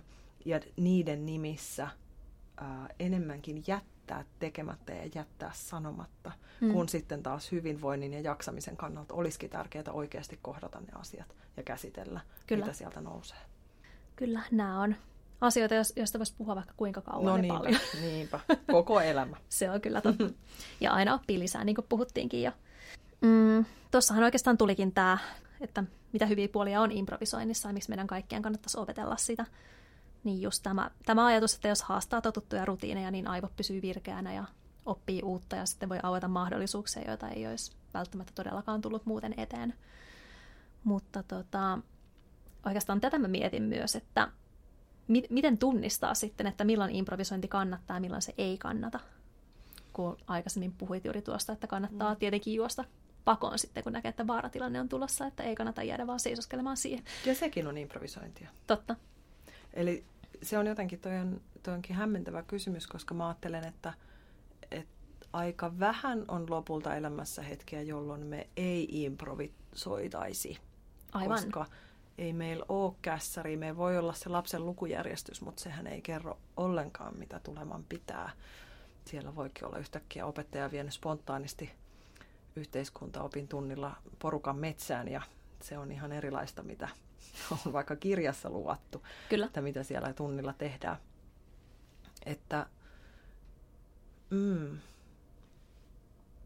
mä sanoisin, että se on valinta, jos haluaa saada enemmän tietoa itsestään ja itselle tärkeistä asioista ja tulla selkeämmäksi omien arvojen kanssa ja, ja kehittää sitä omaa hyvinvointia ja nauttia elämästä, niin ainakin sitä lihaksistoa kannattaa harjoittaa. Ja nyt on tässä kohtaa ehkä hyvä sanoa tuosta improvisoinnista se, että se ei siis, vaikka se on teatterista tuttu, niin mä oon irrottanut sen tuossa kirjassa täysin sieltä ja puhun vaan siitä lihaksistosta ja mm. niistä ajatuksista, joita siellä taustalla on, että mitä se improvisointi on, että se on sen hetken hyväksymistä semmoisena kuin se on. Kaikki, mitä siinä hetkessä on läsnä, on se sitten toisen ihmisen kanssa tai vaikka siellä luontopolulla. Mitä se mulle tarjoaa, mitä siinä hetkessä herää ja miten mä suhtaudun siihen. Ja suostuu olemaan vuorovaikutuksessa ja nyt vuorovaikutuksesta, eli vaikuttuu myös siitä. Antaa asioiden tulla vähän sitä kontrollikeskusta syvemmälle. Ja kontrollikeskuksella nyt viittasin tänne niin kuin pää, päähän ja uimalakkiosastoon, mm. että siellä on se meidän kontrollikeskus ja usein me koetaan muka vain sillä alueella. Unohdetaan tämä muistitikku, joka sen uimalakin alla on, eli koko keho, kaikki ne hienouksineen.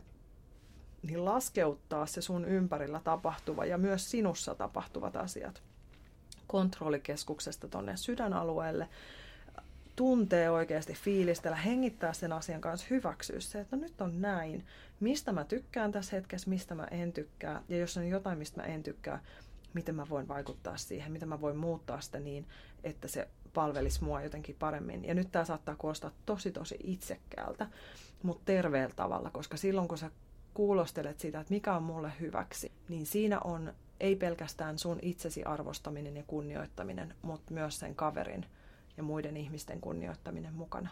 Eli mun hyvä olo ei tule, jos oikeasti mennään tuonne niin kuin kontrollitasolta tänne yhteyden kokemisen tasolle ja siitä vielä syvemmälle tuonne navan taakse ää, sitoutumisen tasolle, että mä sitoudun ja on valmis vaikuttumaan, mä oon oikeasti läsnä tässä hetkessä. Hmm. Niin kun me humautetaan se kokemus sinne, niin ei me oikeasti meidän se hyvä olo, mikä sieltä löytyy, ei tule koskaan kenenkään muun kautta. Sä itse sen teet, sä luot ne tarinat ja tulkinnat siitä hetkestä, valitset mihin sä uskot, mihin sä et usko, sä tunnistat, mikä niistä sun luomista tarinoista on sun keholle totta, mikä rentouttaa lihaksia, mikä tuntuu oikealta.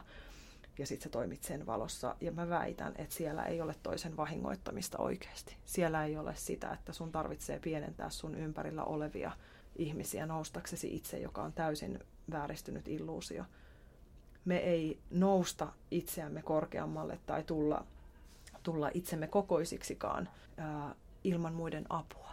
Totta. Eli vain toisia nostamalla, niin sä voit itse myös nousta. Ja mä ajattelen tätä myös sit esimiespuolella ihmisten johtamisen näkökulmasta siinä, että, että toi on se taso, jolta, jolta se kohtaaminen tulisi tapahtua, jotta me saadaan ihmisestä se paras esiin. Hmm. Että sen työntekijän on mahdollista toteuttaa itseään sillä koko potentiaalilla, joka hänessä on. Ja se ei koskaan tule vapautumaan, jos tila ei ole turvallinen. Sen verran meissä on sitä liskoaivoa tuolla ja eläintä, että tota, jos pienikin asia siinä ympäristössä viestittää meille sitä, että täällä ei ole turvallista ilmaista mielipiteitä, täällä ei ole turvallista ilmaista tunteita, täällä ei ole turvallista ideoida. Luovuus tyssää siihen, vuorovaikutus, kommunikointi, kaikki, mitä me edellytetään hyvältä ilmapiiriltä tai useimmat toivoo, loppuu, katoaa, tuottavuus laskee ja sitten me mietitään, että jos siinä vaiheessa ruvetaan katsoa lukuja ihmisten sijaan, niin mennään vielä enemmän metsään. että tämä on kuitenkin on ihmisten rakentama maailma, jossa ihmiset tarvitsee toisiaan. Totta. Ja, ja sitten ne taidot, joita me tarvitaan ollessamme toistemme äärellä, niin improvisointi on yksi keino sanottaa sitä. En mm. väitä, että se on ainoa. Ja mä toivon, että ihmiset löytää itselleen sopivan tavan laskeutua sen tärkeän jutun äärelle, koska, koska siellä on paljon viisautta ja me tarvitaan toisiamme tässä ajassa, joka muuttuu yhä nopeammin ja nopeammin, niin koko ajan enemmän ja enemmän. Vaikka on yksityisyrittäjiä, on pienyrittäjiä, niin ei, ei pidetä yllä sitä illuusiota, että meidän tarvii silti yrittää ihan täysin yksin. Mm. Vaan löydetään niitä verkostoja ja nostetaan toinen toisiamme ja Kyllä. mietitään kestäviä ratkaisuja ja, ja katsotaan vähän laajemmalta perspektiiviltä näitä kuvioita. Nimenomaan toi on tärkeää muistaa ja just tuosta tuli mieleen, että jotkut ihmiset sitten helposti ei nimenomaan ylistä toisia mm. tai kehu, vaan nimenomaan koittaa alentaa tavallaan Joo. nostattaakseen itseään. Niin tuli mieleen tällainen väite, että, tai totuus, että kun on hyvä itsetunto, niin uskaltaa tehdä enemmän ja ottaa virheet vastaan. Tähän liittyy myös tähän improvisointiin ja samalla tavalla tuohon toisten kohteluun, millä tavalla just kohtelee muita ympärillään olevia ihmisiä. Niin mitä sanoisit, että onkohan sitten niin, että improvisointi vaatii lähtökohtaisesti hyvää itsetuntoa vai kasvattaako se nimenomaan hyvää itsetuntoa? Varmaan se toimii puolia toisin, mutta, mutta miten sanoisit, jos joku vaikka on hirveän ujo tai epävarma itsestään, niin onko sitten kuitenkin kannattavaa lähteä heti kokeilemaan improvisointia tai mistä aloittaa? Tavallaan olisiko hyvä aloittaa pienin askelin tai ihan helpoista tehtävistä vai millaisia neuvoja sä antaisit? Joo, esimerkiksi siis on yrittänyt just tuohon kirjaan koota semmoisia harjoituksia, joita sä voit tehdä yksin kotona. Ja että sä voit harjoitella sitä lihaksistoa yksin ja saada siitä niitä hyviä kokemuksia. Vaikka puhutaan, että siirrytään mukavuusalueelta sinne elämysalueelle, niin, niin myös ruokitaan sitä mukavuusaluetta, koska mm. mitä laajemmaksi sä saat sen mukavuusalueen, mitä enemmän sulla on sitä tietoa siitä, että minkälaiset mekanismit sua ohjaa. Osa on tietoisia, osa tiedostamattomia, kaikesta me ei voida tulla tietoiseksi. Mutta just sen takia kannattaa rohkaistua sen kynnyksen yli ja katsoa, että mikä mua tässä kohtaa haastaa. Ja mitottaa just toi pienin askelin on hyvä. Et ei, ei tässä elämässä lopulta mikään kiire ole, koska nythän kaikki on just tosi hyvin tällä se hetkellä. Mitään ei tarvitse muuttaa. Niin se jotenkin semmoinen... Mm, semmoinen rauha ja armollisuus ja myötätunto itseä kohtaan. Ja mä sanoisin myös, että jos, jos kokee itsensä ujoksi, niin se on tosi ok. Mm. Ei sun tarvi olla mitään muuta. Jos sä koet itsesi introvertiksi, että sä ahdistut ihmisten äärellä, että en halua mihinkään improkurssille, sun ei tarvii mennä. Sun ei tarvii äh, rikkoa sitä sulle luontaista tapaa olla. Ja jos sä kuormitut muista ihmisistä, niin ei se ole mikään autuaksi tekevä, että sitten onnistut, kun voit olla ihmisten keskellä. Nimenomaan. Niin kuin, että tavallaan romuttaa semmoiset pitäisi kuvastot kokonaan ja olla rehellinen itselle. Ja sen jälkeen miettiä, että okei, että jos tämä on mulle jollain tavalla haaste tai ongelma, että mä haluaisin olla vaikka sosiaalisempi. Mitä mä voin tehdä? Minkälaiset asiat mä vois auttaa siinä? Mikä olisi mulle hyvä ensimmäinen askel. Ja sitten ylipäätään nyt puhutaan vähän tavoitteiden asettamisesta, niin se mitä sun mieli tarjoaa ensimmäiseksi askeleeksi on todellisuudessa kolmas tai vasta neljäs askel. Hmm. Kirjoita se ylös paperille, että tämä on se, että mä menen sinne kahvilaan ja mä käyn juomassa mun päiväkahvin siellä ja sitten mä tuun takaisin kämpille. Että se on mun ensimmäinen askel. Se ei itse asiassa ole. Pilko peruuta sen jälkeen. Hmm. Eli mikä on oikeasti eka, jotta sä pääset sinne kahvilaan todennäköisesti täytyy laittaa kengät jalkaan. Hyvä. Mikä on sen jälkeen? Sitten sä varmistat, että sulla on lompakko mukana tai pankkikortti mukana, millä, millä tota, no, niin operoitkaan, vai maksatko kännykällä, ja kotiavain, otan ne käteen. Hyvä. Haluatko jonkun laukun? Joo. Okei, otan laukku, laitan ne sinne. Yes. Mitä tapahtuu seuraavaksi? Ja pilko se niin pieniksi, ne on yksittäisiä, vähän niin kuin tuossa kirjan ekassa, että hmm. napsuttele 50 kertaa sormilla. Päätä jotakin ja Joo. tee se.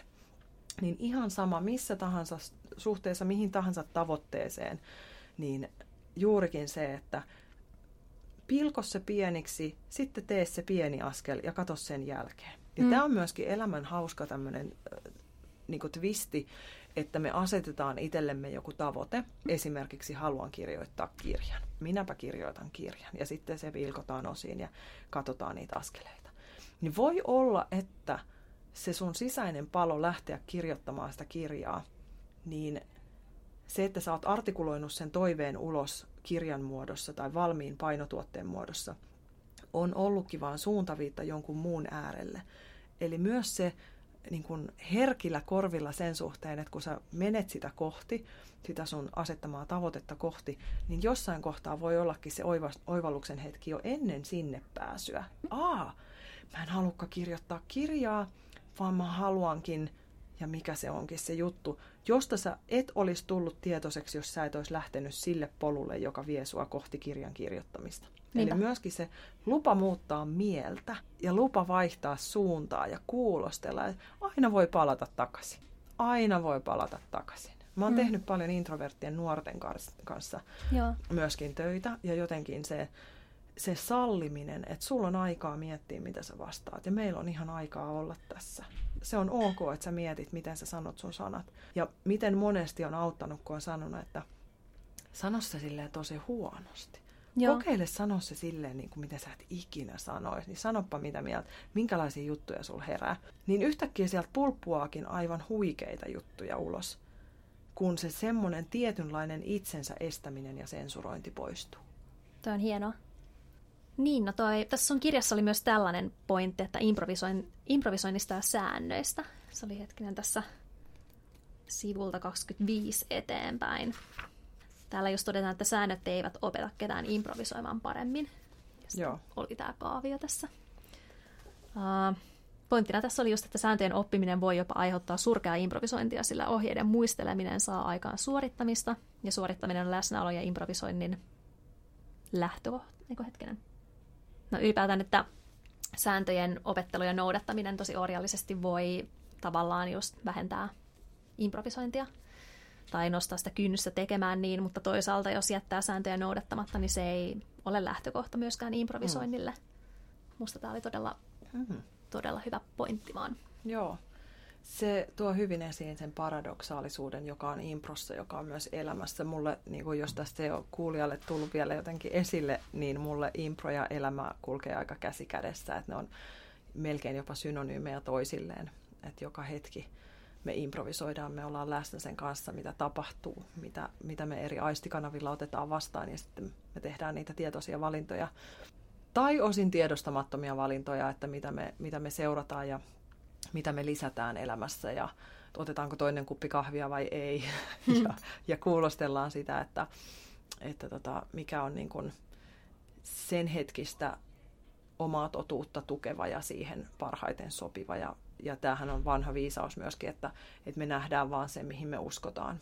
Se on totta. Että olisit kyse työkaverista tai, tai asiakkaasta tai, tai kotioloissa, niin me nähdään, me ollaan aina oikeassa. Me saadaan juurikin sen verran tietoa tonne kovalevylle, mitä, mielen kovalevylle, mitä, mitä me halutaankin ja saadaan aina vahvistuksia ympäristöstä siihen, että, että mitä me ollaan ajateltu ja mihin me uskotaan, niin se vaan vahvistuu.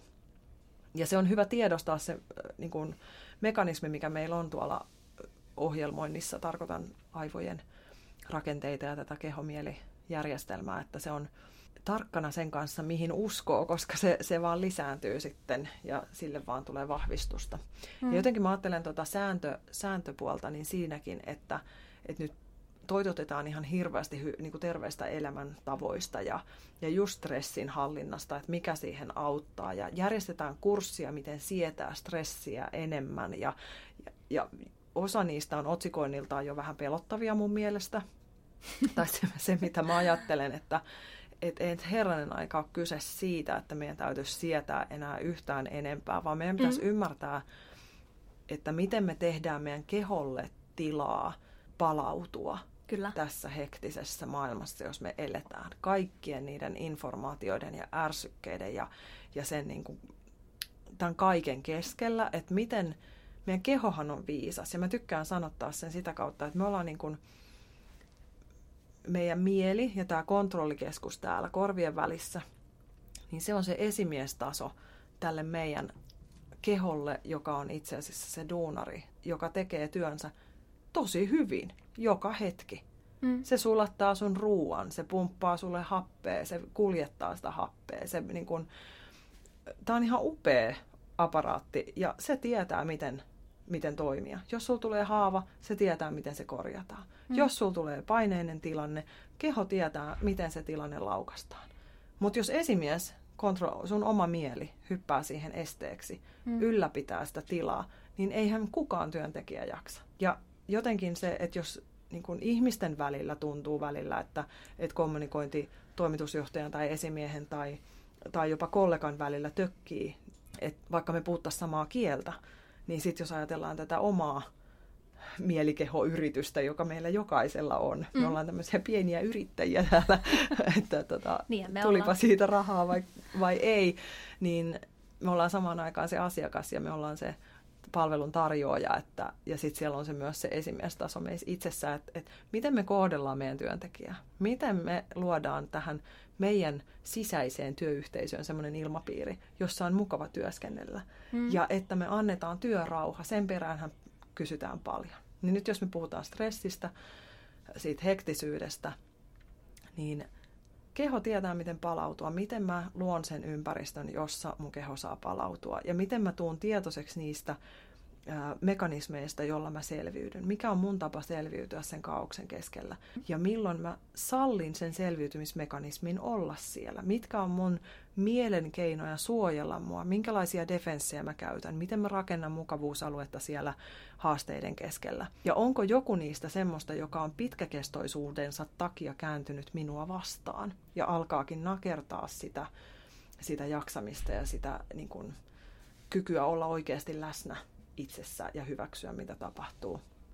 Onko mä enää täällä työpaikalla vai onko mun esimies lähtenyt suumautunut johonkin kuvitelmamaailmaan, josta käsin hän ohjeistaa tätä, tätä alaistaan täällä touhuumaan ja tunkee sinne lisävitamiinia, koska, koska säännöissä sanotaan, että kun sä syöt tämän ja tämän verran tätä ja tota, niin sit sä voit hyvin. Ja muista käydä joogassa ja muista meditoida. Ja uni on tärkeää ja hanki itsellesi unen laadun mittarit koska jos ei pysy tällä käyrällä, niin sinulla on, niin kuin tavallaan, että, että nostan ton sääntömaailman hyvinvoinnin ylläpitävän listauksen tähän improlistauksen rinnalle, että ne on hyvä olla siellä, ne antaa meille suuntaa, jotenkin jäsentää tätä kaikkea. Kyllä.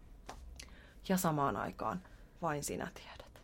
Nimenomaan, ja säännöt auttaa, mutta niitä ei kannata orjallisesti seurata, vaan miettiä, mikä tuntuu hyvältä siis. Joo, ja valita sieltä ne, mitkä niinku itseä tukee. Ja mä nyt täällä, täällä tota noin, niin puhuu suorittaja, joka mm. on suorittanut myös itsensä loppuun. Että mä tavallaan niinku, tämä kaikki tuskainenkin puhe kumpuaa jotenkin siitä, että being there. Joo. Että mä tiedän, mihin se voi johtaa. Mä tiedän, mihin meidän mieli on tosi voimakas. Se on tosi mm. vahva. Me voidaan puhua itsemme ympäri sellaiseenkin tilanteeseen, missä me tiedetään, että me ollaan jo siellä rotkoreunan yli. Totta. Ja silti me saadaan itsemme jatkamaan. Ja mm. sitten mennäänkin ja lujaa. Ja se nousu sieltä pohjalta vaatii aikaa, mutta se on toisaalta silleen hyvä paikka käydä, jos niin pitkälle itsensä vie, että sehän pysäyttää ja sun on pakko katsoa peiliin, että minkälaiset valinnat mut tänne vei, selkeästi mä en kuunnellut labyrintin seiniä, vaan mä puskin niistä läpi. Ne mm. seinät olikin suojaamassa mua, että mä oot täällä rotkon pohjalla. Ja nyt kun mä puskin itteni siitä labyrintin seinän läpi, koska mua ei kiinnostanut mennä siellä niin kuin tietämättä, mitä seuraavan kulman takana on, mä halusin tehdä sen niin kuin mä halusin, niin okei, herkemmällä korvalla labyrinttiin takaisin ja katsotaan, että miten, miten täällä niin kuin pörräillään. että miten saada itsensä motivoituneeksi ja uteliaaksi uudelleen. Kaikesta ei tarvitse niin olla semmoisen amerikkalaisen happy happy joy joy meiningin kautta, että wow, elämä on vaan pelkästään kivaa. Eihän se ole. Me kaikki tiedetään se, että ei se aina ole. Ja hyvä niin, koska sitten kun siihen tulee sitä kontrastia sen välille, että tämä tuntuu musta hyvältä, toi ei tunnu, niin nehän on selkeitä. Sen selkeämpää ei voi olla. Tätä mä haluan lisää mun elämään, tätä vähemmän, ja nyt mä rupean tekemään valintoja, jotta se toteutuu, mitä mä oikeasti haluan itselleni tässä hetkessä. Ja vartin päästä mä voin haluta jotain muuta ja sitten mä mietin uudelleen. Mutta jotenkin se itsen kunnioittaminen, ja se on noista improsäännöistä mun mielestä paras, että auta kaveria näyttää hyvältä. Koskien siis työkaveria, koskien puolisoa, koskien lapsia, mutta koskien myös sinua itseäsi. Sä oot sun elämän yksi niistä kavereista, joka on alusta loppuun mukana. Eli auta kaveria näyttää hyvältä, kun sä kunnioitat, arvostat itseäsi, pidät itsestäsi huolta, otat sen happinaamarin itselleen ennen kuin sä auttamaan muita. Kuuntelet, pysäytät itsesi välillä aika ajoin kuulostelemaan, teenkö mä sellaisia valintoja nyt, jotka tukee mun hyvinvointia. Hmm. Onko tämä elämä, jonka mä haluan elää, jota mä haluan muistella kiikkustuolissa. Toi on aika hyvä muistisääntö. Joo. Tätäkö mä haluan muistella vai? Joo, vai mitä mä haluaisin? Haluanko mä muistella Balin reissua? Niin. Mm-hmm sitten mun tarvii mennä sitä kohti. Tavallaan niin kun Kyllä. ne rajat on lopulta meidän omassa päässä. Mun mies tekee soveltavan liikunnan puolella paljon töitä ja mä oon itse hänen kauttaan myös ollut pyörätuolitanssissa mukana ihan kisoissa asti. Aha. 2016, joo, se oli, se oli tämmöinen mukavuusalueelta elämysalueelle upea kokemus. Sirkalle terveisiä tanssiparille.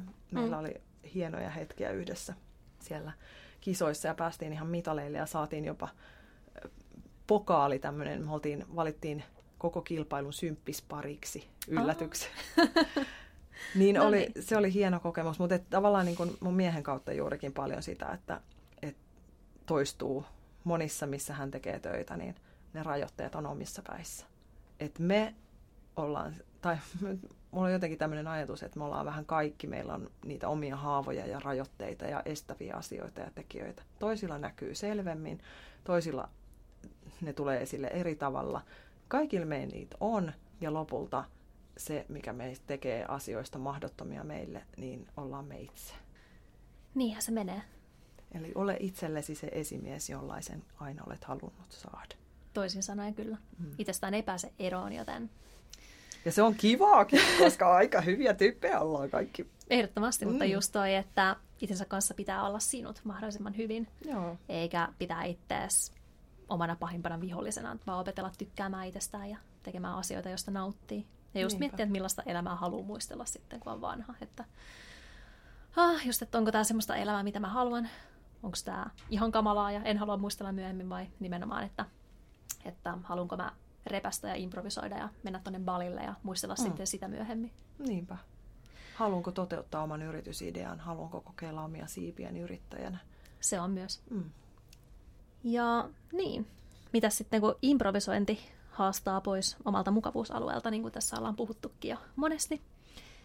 Ja omalta mukavuusalueeltahan on aina jänn, todella jännää poistua, eikä se ole mikään ihme, että se tuntuu todella mm. pelottavalta. Mm.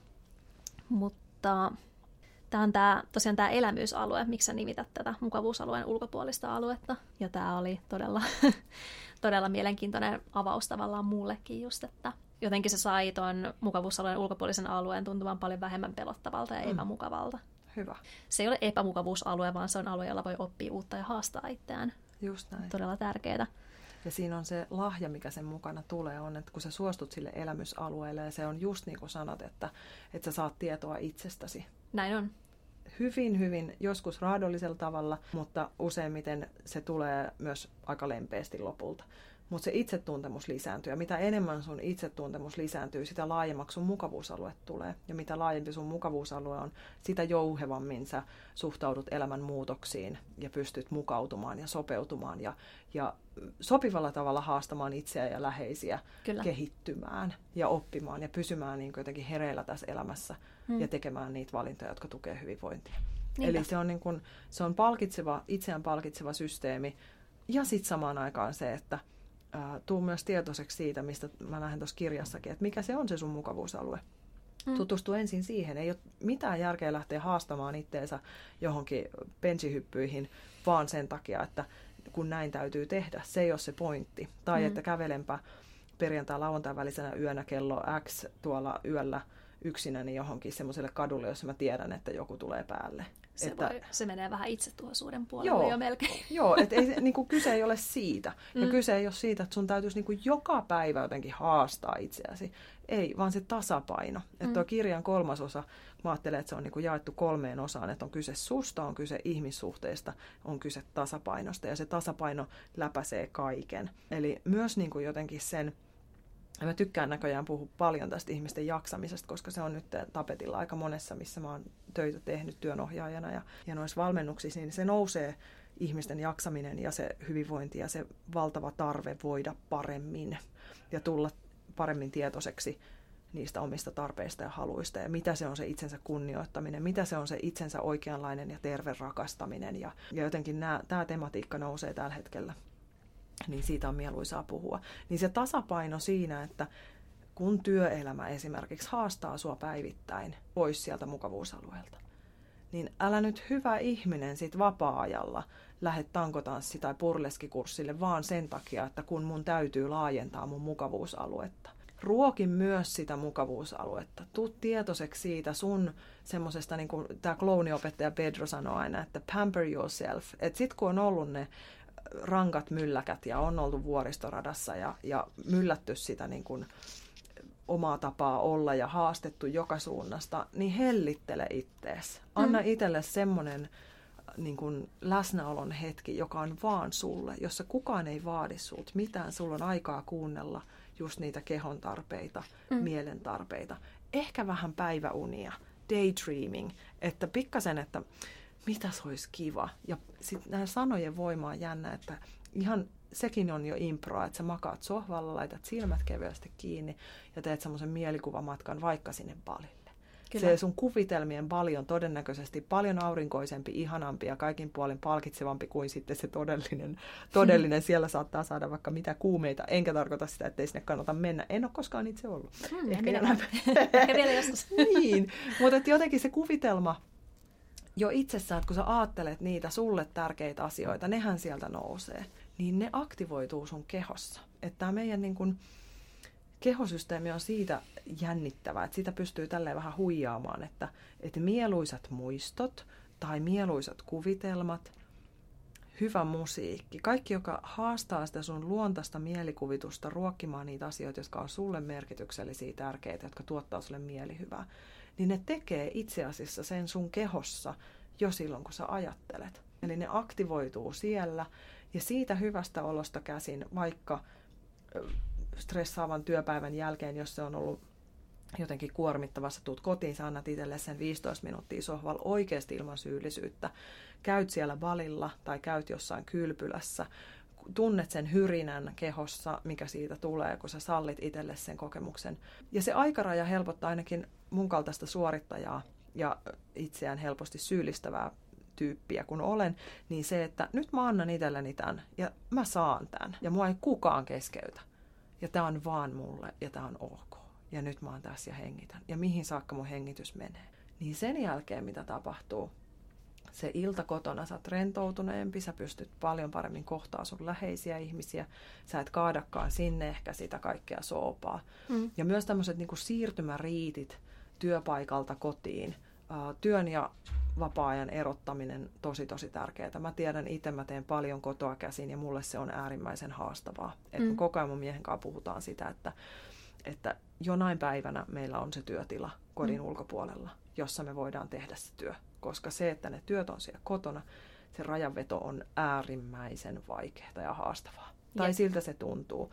Ja, ja sehän vaatii itsekuria että sulkee sen koneen ja sulkee luurit ja, ja ottaa sen ajan ja enemmän koen siinä epäonnistumista kuin onnistumista, mutta mä harjoittelen, mä en anna periksi, Oikein. koska se, joo, koska se on, se on siinä jaksamisen ydintä ja sitten mä annan itselleni näitä vartteja siellä, että nyt mä menen ja kuuntelen vaikka hyvän podcastin ja kuulostelen niitä ajatuksia, joita se herättää ja, ja se on niinku semmoinen oma keidas siellä kaiken keskellä. Ja se on myös se luovuuden paikka, missä syntyy uudet ideat, vaikka kehittää sitä omaa yritystoimintaa tai palvelutarjontaa. Se on totta ja just toi, että mm, jos haluaa olla todella tehokas aikansa kanssa, niin toi on todella hyvä, että asettaa itselleen sitten noita aikarajoja, joiden aikana tekee jotakin. Ja sitten niin kuin tässä ollaan puhuttukin, niin huomautuksena, että improvisointi ei ole pelkästään sitä, että ää, menee esimerkiksi kadulla yhtäkkiä halaamaan jotakin mm-hmm. ihmistä tai yhtäkkiä kävelee jonkun paikan läpi, mistä tuntuu tosi epämukavalta mennä, mm, mennä läpi vaikka keskellä yötä, vaan ne on ihan tällaisia pieniä tekoja, mielikuvaharjoituksia tai, tai niin kuin täällä kirjan sivulla 100-101 on tällainen harjoitus, missä mm, todetaan, että suurimmat oivallukset syntyy just täällä elämysalueella. Ja tässä neuvotaan, että tässä neuvotaan menemään peilin eteen ja sanotaan, että voit riisuutua myös, jos tahdot. Näytä ja kerro itsellesi kymmenen kohtaa, joista pidät itsessäsi todella paljon. tämä harjoitus todella menee oman mukavuusalueen ulkopuolella ja se on yllättävän vaikeaa monille.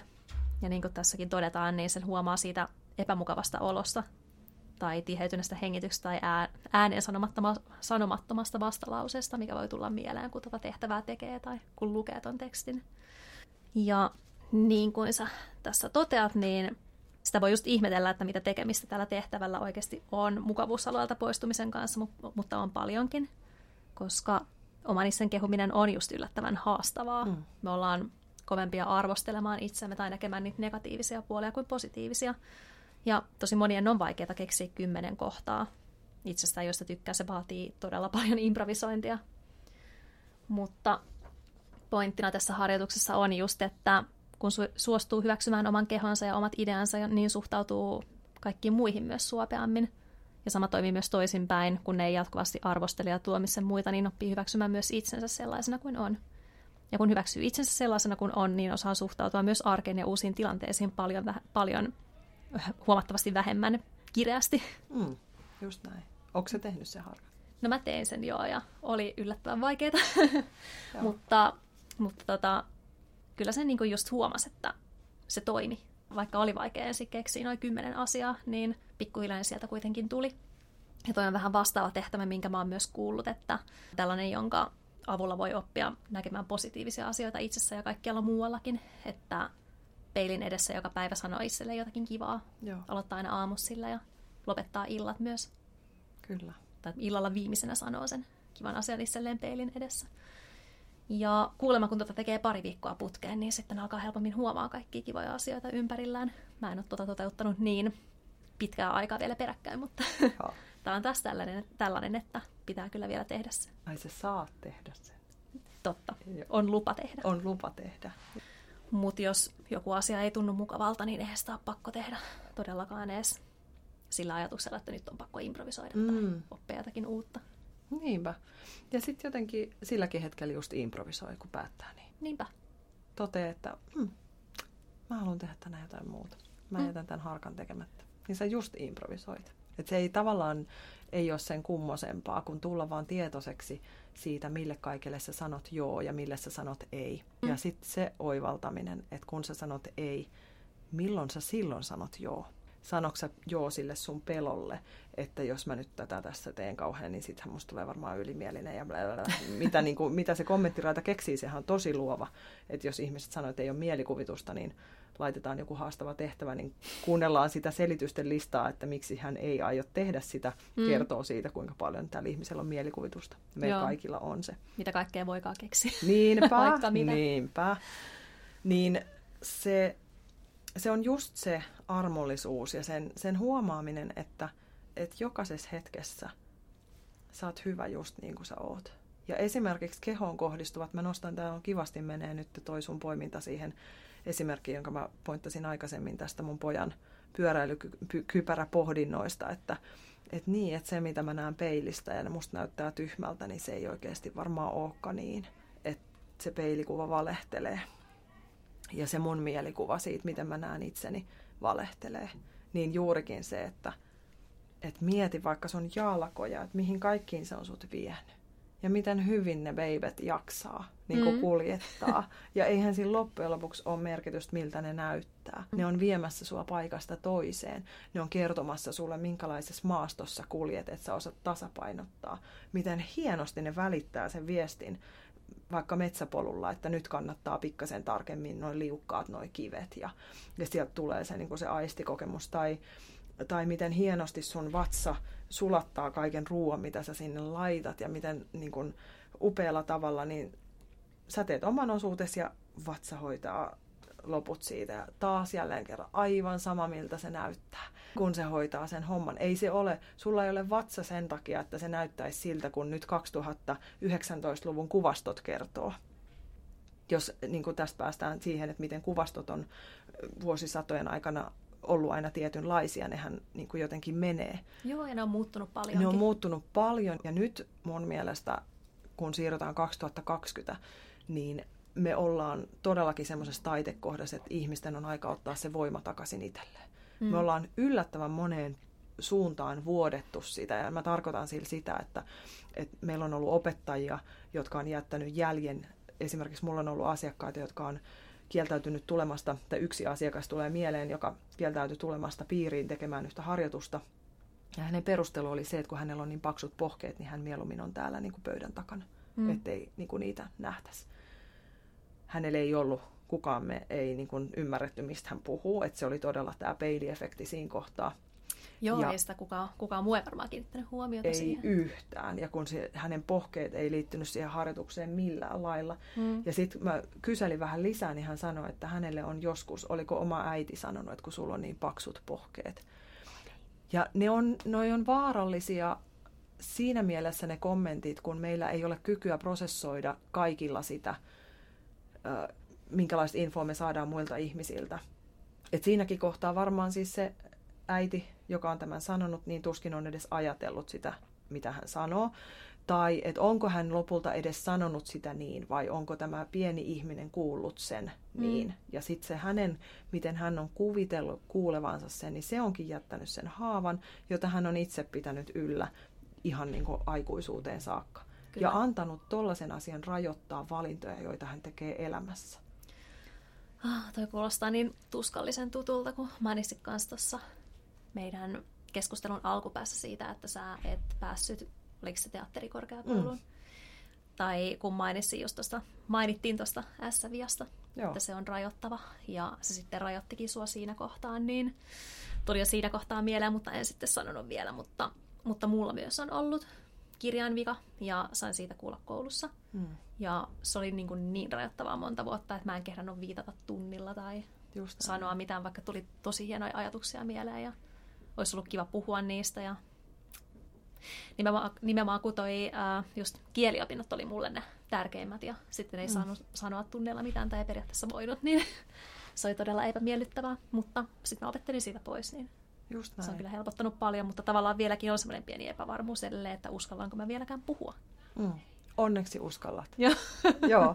Ja kyllä. arvostan tuota, että jaoit ton, että just toi, että, että jos sieltä löytyy joku, että tämä rajoittaa mua ja mä haluun, niin onko se oikea rajoite ja miten mä pääsen sen, että ne rajoitteet on sitten siellä omassa päässä. Mm. Ja, ja toi, että, että minkälaisia asioita me lapsuudesta saakka kannetaan, että niiden parasta ennen päiväys on mennyt jo kauan sitten. Sulle ei edes ole sitä kehoa, johon se kommentti on ehkä joskus kohdistunut että me ollaan solutasolla seitsemän vuoden välein tämä koko setti menee uusiksi. Ja jos siellä joku juttu kulkee mukana, niin se on ainoastaan sen takia, että tämä meidän mielen sisäinen esimies tota, office tuolla kontrollilevelillä pitää sitä yllä. Et by the way, muistapa tämä. Tämä on tärkeää, että et, et, et nyt ylpisty, niin muistapa, sulla on tämmöinen ja älä nyt joka paikassa rupea puhumaan. Tai mikä on monelle, mullekin on sanottu siitä, että viet liikaa tilaa ja olet liian teatraalinen ja niin edelleen. Mä voisin valita, että mä kuuntelen niitä, tai sitten mä voin todeta sen, että hm, mun työ on sohia murhaispesiä. Mun työ on olla se, joka laittaa asioita liikkeelle. Ja silloin, kun mä laitan asioita liikkeelle, niin mun täytyy olla valmis siihen, että ihmisistä tulee vastareaktio. Ja sitten katsotaan, mitä sen jälkeen tapahtuu. Se on mielenkiintoista. Se on mielenkiintoista ja sitten se on jotenkin niin kun osa siitä syystä, tai se, mikä mua pitää myös tässä niin kuin työssä kiinni. Että se motivoi mua selvittämään, että kun eihän mä koskaan tiedä, jos mä vaikka pidän luennon, mm. että mitä mä laitan liikkeelle tai mihin mä sohasen tai minkä kukakin kuulija sieltä lopulta poimii. Mä en, se ei ole mun vallassa. Ja sitten kun sieltä nouseekin joku, että miten sä voit tuommoista sanoa ja eihän toi nyt ja kyllähän niin lähtee se vastajulistus, niin ne on hienoja hetkiä, koska sitten ne aina muistuttaa jotenkin siitä, että jokainen meistä, vaikka me eletään samassa maailmassa, niin kuitenkin käsittelee saamansa informaatiota oman maailmansa silmälasien kautta. Mikä on hänelle totta siinä hetkessä? Miten hänelle tulee asiat näkyväksi siinä hetkessä? Me voidaan aina olla toisillemme peilejä. Kuka triggeröi kenessäkin mitä pintaan. Ja ne on aina mun mielestä lahjoja. Hmm. Huomenna juuri menen radikaalin rehellisyyden kurssipäivään taas treenaamaan tätä, että mitä, mitä tulee mussa näkyväksi ja mitä se mulle itse asiassa paljastaa. No niin. Kyllä, eli ajankohtaisia asioita taas. Joo, ja toi on, toi on niin lohdullista, että aina voi opetella uuden tavan. Että mikä tahansa tapa sulla on, niin ei se ole sun persoonassa kiinni, ei se ole mikään niin kuin ikuisella liimalla sinussa. Hmm. Sä valitset pidäksä sen mukana ja sä oot oppinut sen tavan esimerkiksi olla viittaamatta, joten sä voit oppia myös tavan viitata. Se on totta. Toi on tosi lohdullista. Mm. Ja se lähtee just noin tuommoisista, en vähättele mitä sanoit, kun sanon, että, että viittaaminen, esimerkiksi se, että mä nostan käden. Mm. Mutta siis pieniin pilkottuna siitähän on kyse.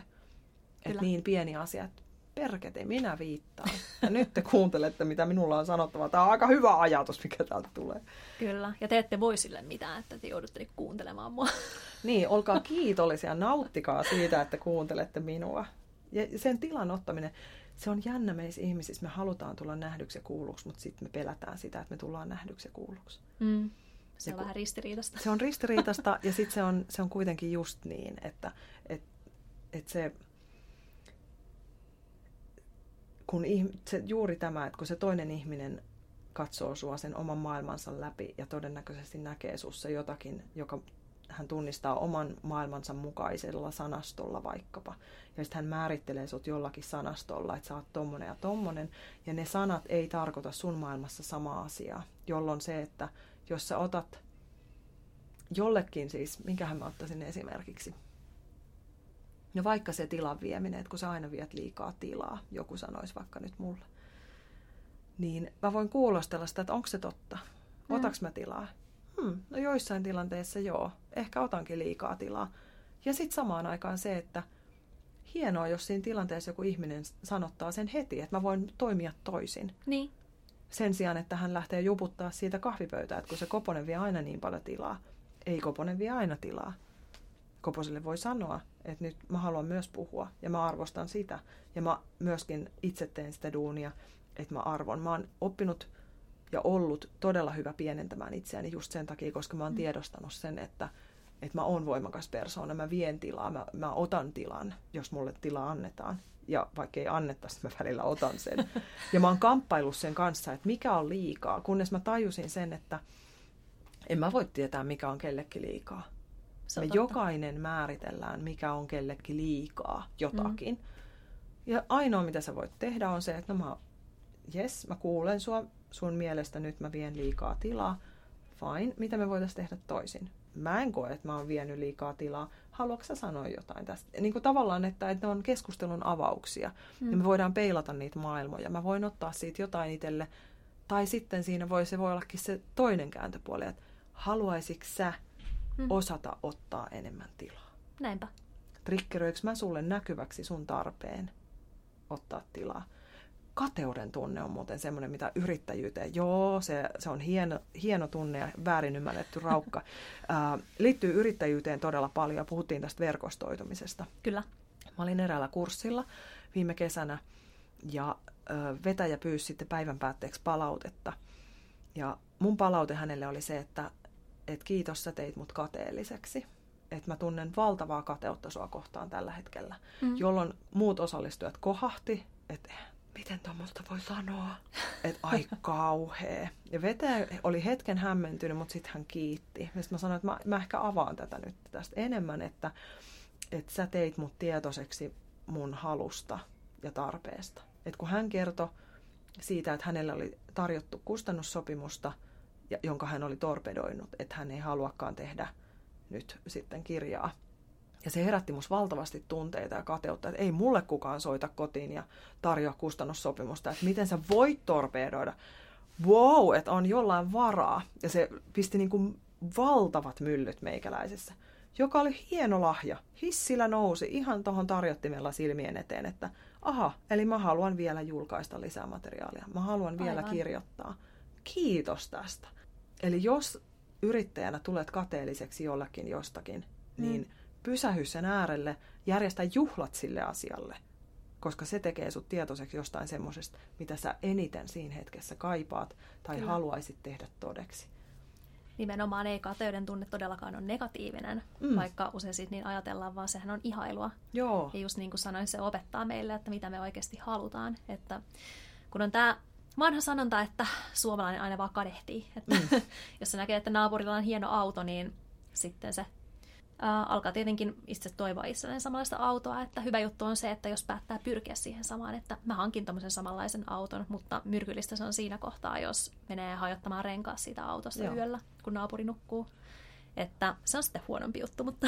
Joo, tai katkeroituu siitä omasta tarinasta, että en minä ikinä tuollaiseen pystyisi ja onpas mm. nyt ja tarviiko sitä ihmisellä tuollaista ja sitten lähtee se niin kuin pään sisäinen kommenttiraita sieltä juurikin myrkyttämään itseään ja lisäämään itselle sitä taakkaa, joka on ihan turhaa. Niinpä, että täytyy vaan keksiä ne keinot, että miten päästä itse samaan tilanteeseen. Se ei todellakaan ole mahdotonta, hmm. vaikka helposti ajattelee siinä kohtaa niin. Ja sitä on sellaisessa pisteessä, että ei ole periaatteessa kovinkaan lähellä sitä maalitaulua, niin helposti ajattelee, että enhän mä tuohon ikinä pysty. Hmm. Mutta pikkuhiljaa. Ja sitten on hyvä katsoa niiden toiveiden taakse, että – että miksi mä itse asiassa haluaisin sen auton. Minkälaista mun elämä olisi sitten, kun mulla olisi tollainen auto? Mik, mistä tämä tarve tulee, jos käytetään tätä autoesimerkkiä tässä vielä? Kyllä. Sehän voi symboloida mitä vaan. Se voi olla mitä tahansa. niin mi, mitä se tuottaa mulle? Mitä mä oikeasti tavoittelen? Ja jos se auto ei ole nyt se, minkä mä pystyn sitten ensi viikolla hommaamaan ja täyttämään tämän tarpeen, niin mikä muu tuottaa mulle sen saman fiiliksen? Mikä jos se on semmoinen joku syvempi onnellisuuden tila, mitä mä ajattelen, että suurin osa tavoittelee, tai se, että taas jälleen se nähdyksi tuleminen. Mä haluaisin, että mua katsotaan ihaillen, kun mä ajan tuolla autolla. Mm. Mä haluaisin, että joku olisi mulle kateellinen, kun mulla olisi semmoinen auto pihassa. Aa, eli mä haluan tulla huomatuksi. Aa, eli monelta se karaoke aukeaa.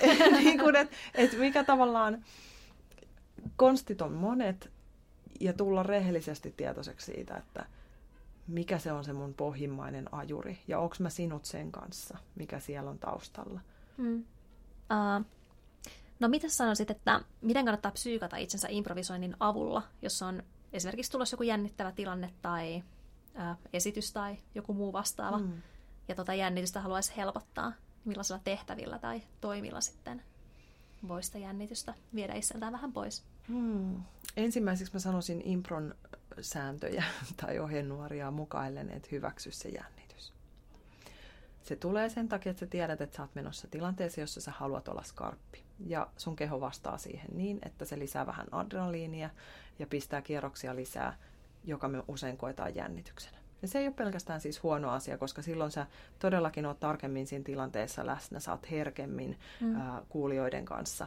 Ongelmaksihan se tulee siinä taas niin kuin stressinkin kanssa, että jos se on ylitse vuolla se tunne itsessään, että se syö sut niin kuin melkein elävältä ja vie sun toimintakyvyn.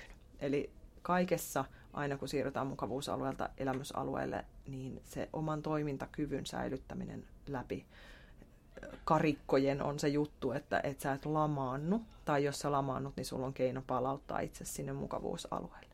Eli hyväksyä se ja sallia. Nyt mulla tärisee kädet, nyt mulla hikoo kädet. Okei, nyt vähän kurkkua kuivaa, otanpa tuosta lasista vähän hörppyä. Mikä se onkaan se, mikä sua rentouttaa. Sitten on ihan konkreettisia tämmöisiä kehon koktaileja, tasapainottavia harjoituksia, että meet sinne luentosalin tai, tai mihin olet menossa esiintymään, niin sieltä varmasti löytyy WC-tilat. Mm. Niin menet sinne suljettujen ovien taakse ihan turvassa keskenään siitä tekemään menet X-asentoon seisomaan ja hengittelet hetken. Ja taas se salliminen, että on ok, mä oon ok, kaikki menee just niin kuin on tarkoitettu. Hmm. Se ei välttämättä mene niin kuin mä oon ajatellut, mutta se menee niin kuin se menee. Ja sitten mä tiedän sen jälkeen, miten se meni. Se on totta. Ja, ja sitten tavallaan niin laittaa itselleen myös ne onnistumisen kriteerit semmoisiksi, että niitä pystyy oikeasti mittaamaan. Toisen ihmisen kommentti ei välttämättä ole sulle se mittari, mistä sä sanot, että nyt mä oon onnistunut. Mikä se on sulle? hyvän olon tunne rinnassa, hymy kasvoilla, rohkeus katsoa kuulijoita silmiin. Mikä se on se sulle se mittari, että nyt mä oon onnistunut. Ja sitten tsekkaa niiden kautta se. Älä niiden pelkotarinoiden kautta, että no ne ei varmaan tykännyt ja nyt kukaan ei niin kuin, halua enää nähdä mua ja blää blää blää, koska se keksii kyllä versioita. Kommenttiraidan kurittaminen tai kouluttaminen niin, että se palvelee ja tukee sua. Se on hyvä. Sitten vielä mä sanoisin siihen tueksi niin on se konsti, mitä mä itse käytin pitkään, joka on auttanut mua, että kun menee lavalle tai vaikka neuvottelutilanteessa pyytää puheenvuoroja ja saa sen huomion, niin ei ajattele, että noin muut katsoo mua, vaan että mä katon niitä. Mm-hmm. Eli vähän niin kuin kääntää sen yleisö ajatuksen toisinpäin, että mä menen katsoa, millainen esitys täällä on. Niin se vapauttaa sun aivokuorelta semmoiset, tavallaan se pieni ajatusleikki muuttaa sen sisäerityksen niin, että se jännitys ei lähde kasvamaan aivan valtavaan mittasuhteisiin. Ja toki sitten vielä lisänä se, että sä siedätät itseäsi olemaan katsekontaktissa muiden kanssa. Huomaat, että ihmiset on kaikki vain ihmisiä. Se vaikka totta. niillä olisi millainen titteli ja vaikka ne olisi millaisia julkimoita tai mitä ikinä niin kuin, missä tahansa asetelmassa sun silmissä, niin ne on ihmisiä. Loppujen lopuksi kyllä. Loppujen lopuksi. Ja meidän ei tarvitse pelätä toisiamme. Kaikki, mikä auttaa sua rentoutumaan, tai käy siellä balilla, siellä vessassa ollessa, niin muistat sen tuulen vireen tai sen kuvitellun ihanan ruuan, jonka sä oot nauttinut siellä ja fum, keho rentoutuu. Mm. Ja siitä käsin, kun sä lähdet tekemään sitä, niin selviydyt kyllä. No niin, ne oli todella hyviä ohjeita. No, mitä sitten tähän vielä lopuksi näin kevytyrittäjän tai yrittäjän näkökulmasta? Onko sulla pari hyvää vinkkiä siihen, että miten he voisivat hyödyntää improvisointitaitoja omassa toiminnassaan, vaikka sitä aloitellessa tai, tai mm. ylipäätään kun sen toiminnan on sitten saanut käyntiin jo ja tekee milloin mitäkin asioita, tulee uusia tilanteita tai mm. mitä milloinkin, niin missä toi improvisointikyky auttaa erityisesti? Mä sanoisin, että se auttaa kaikessa, koska mun kokemus ainakin yrittäjänä toimimisesta on se, että se on vähän semmoista luovimista ja, ja yllättäviä tilanteita, se on sitä epävarmuuden sietoa, se on sitä keskeneräisyyden sietoa, se on sitä, juuri, että asiat ei meekään niin kuin oli itse ajatellut, niin mm. sen, sen kanssa elämistä ja silti semmoista periksi antamattomuutta ja sitä uteliaisuutta ja halua kehittyä ja uskoa itseen ja, ja kykyä luoda sitä verkostoa, että ne on, se on hyvin moneen se lihaksisto, mistä siitä on apua, että jos, jos yhtään sitä tukilihaksistoa haluaa jumpata, niin keinoja on ja kursseja on tarjolla paljon ympäri Suomea, että kannattaa hakeutua. Leikin kautta mennään, koska siellä saadaan nopeimmat tulokset. Usein ne on semmoisia pelillisiä harjoituksia, että vähän ikään kuin huijataan sitä mielen portsaria, joka blokkaa kaikki uudet ideat. Ja tota, mennään ihan samojen lihassäikeiden äärelle, mutta mennään vähän mutkan kautta, niin saadaan huijattua.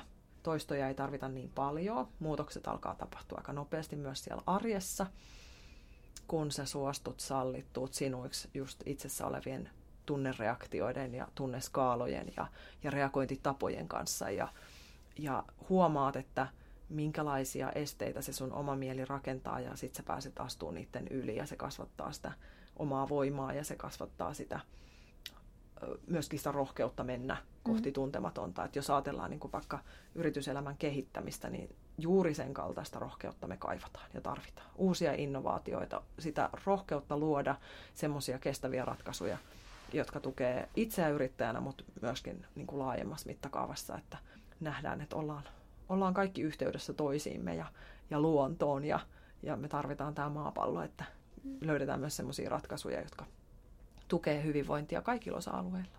Kyllä. Pitäkää nämä asiat mielessä. Joo, helppo homma. Kyllä. No siitä pikkuhiljaa ainakin sitten. Just näin, armollisesti pienin askelin ja, ja oppimishalua ylläpitäen. Että, että jos yrittäjäksi aikoo, niin niin oppimisen haluaan ei kannata kadottaa ja just sitä uteliaisuutta oppia lisää. Nimenomaan, eikä nöyryyttä. Mm. Sekin on yksi.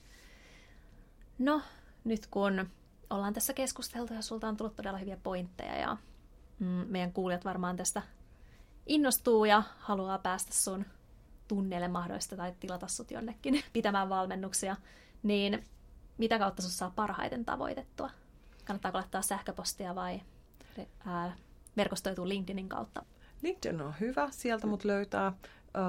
Sitten on meidän kulttuuriosuuskunta Kajeen sivut www.kaje.fi, niin sieltä löytyy tarkemmin yhteystietoja. Sähköposti on äärimmäisen hyvä keino, koska puhuin tuossa työn ja vapaa-ajan erottamisesta, niin mulla on taipumus laittaa luuri kokonaan pois päältä.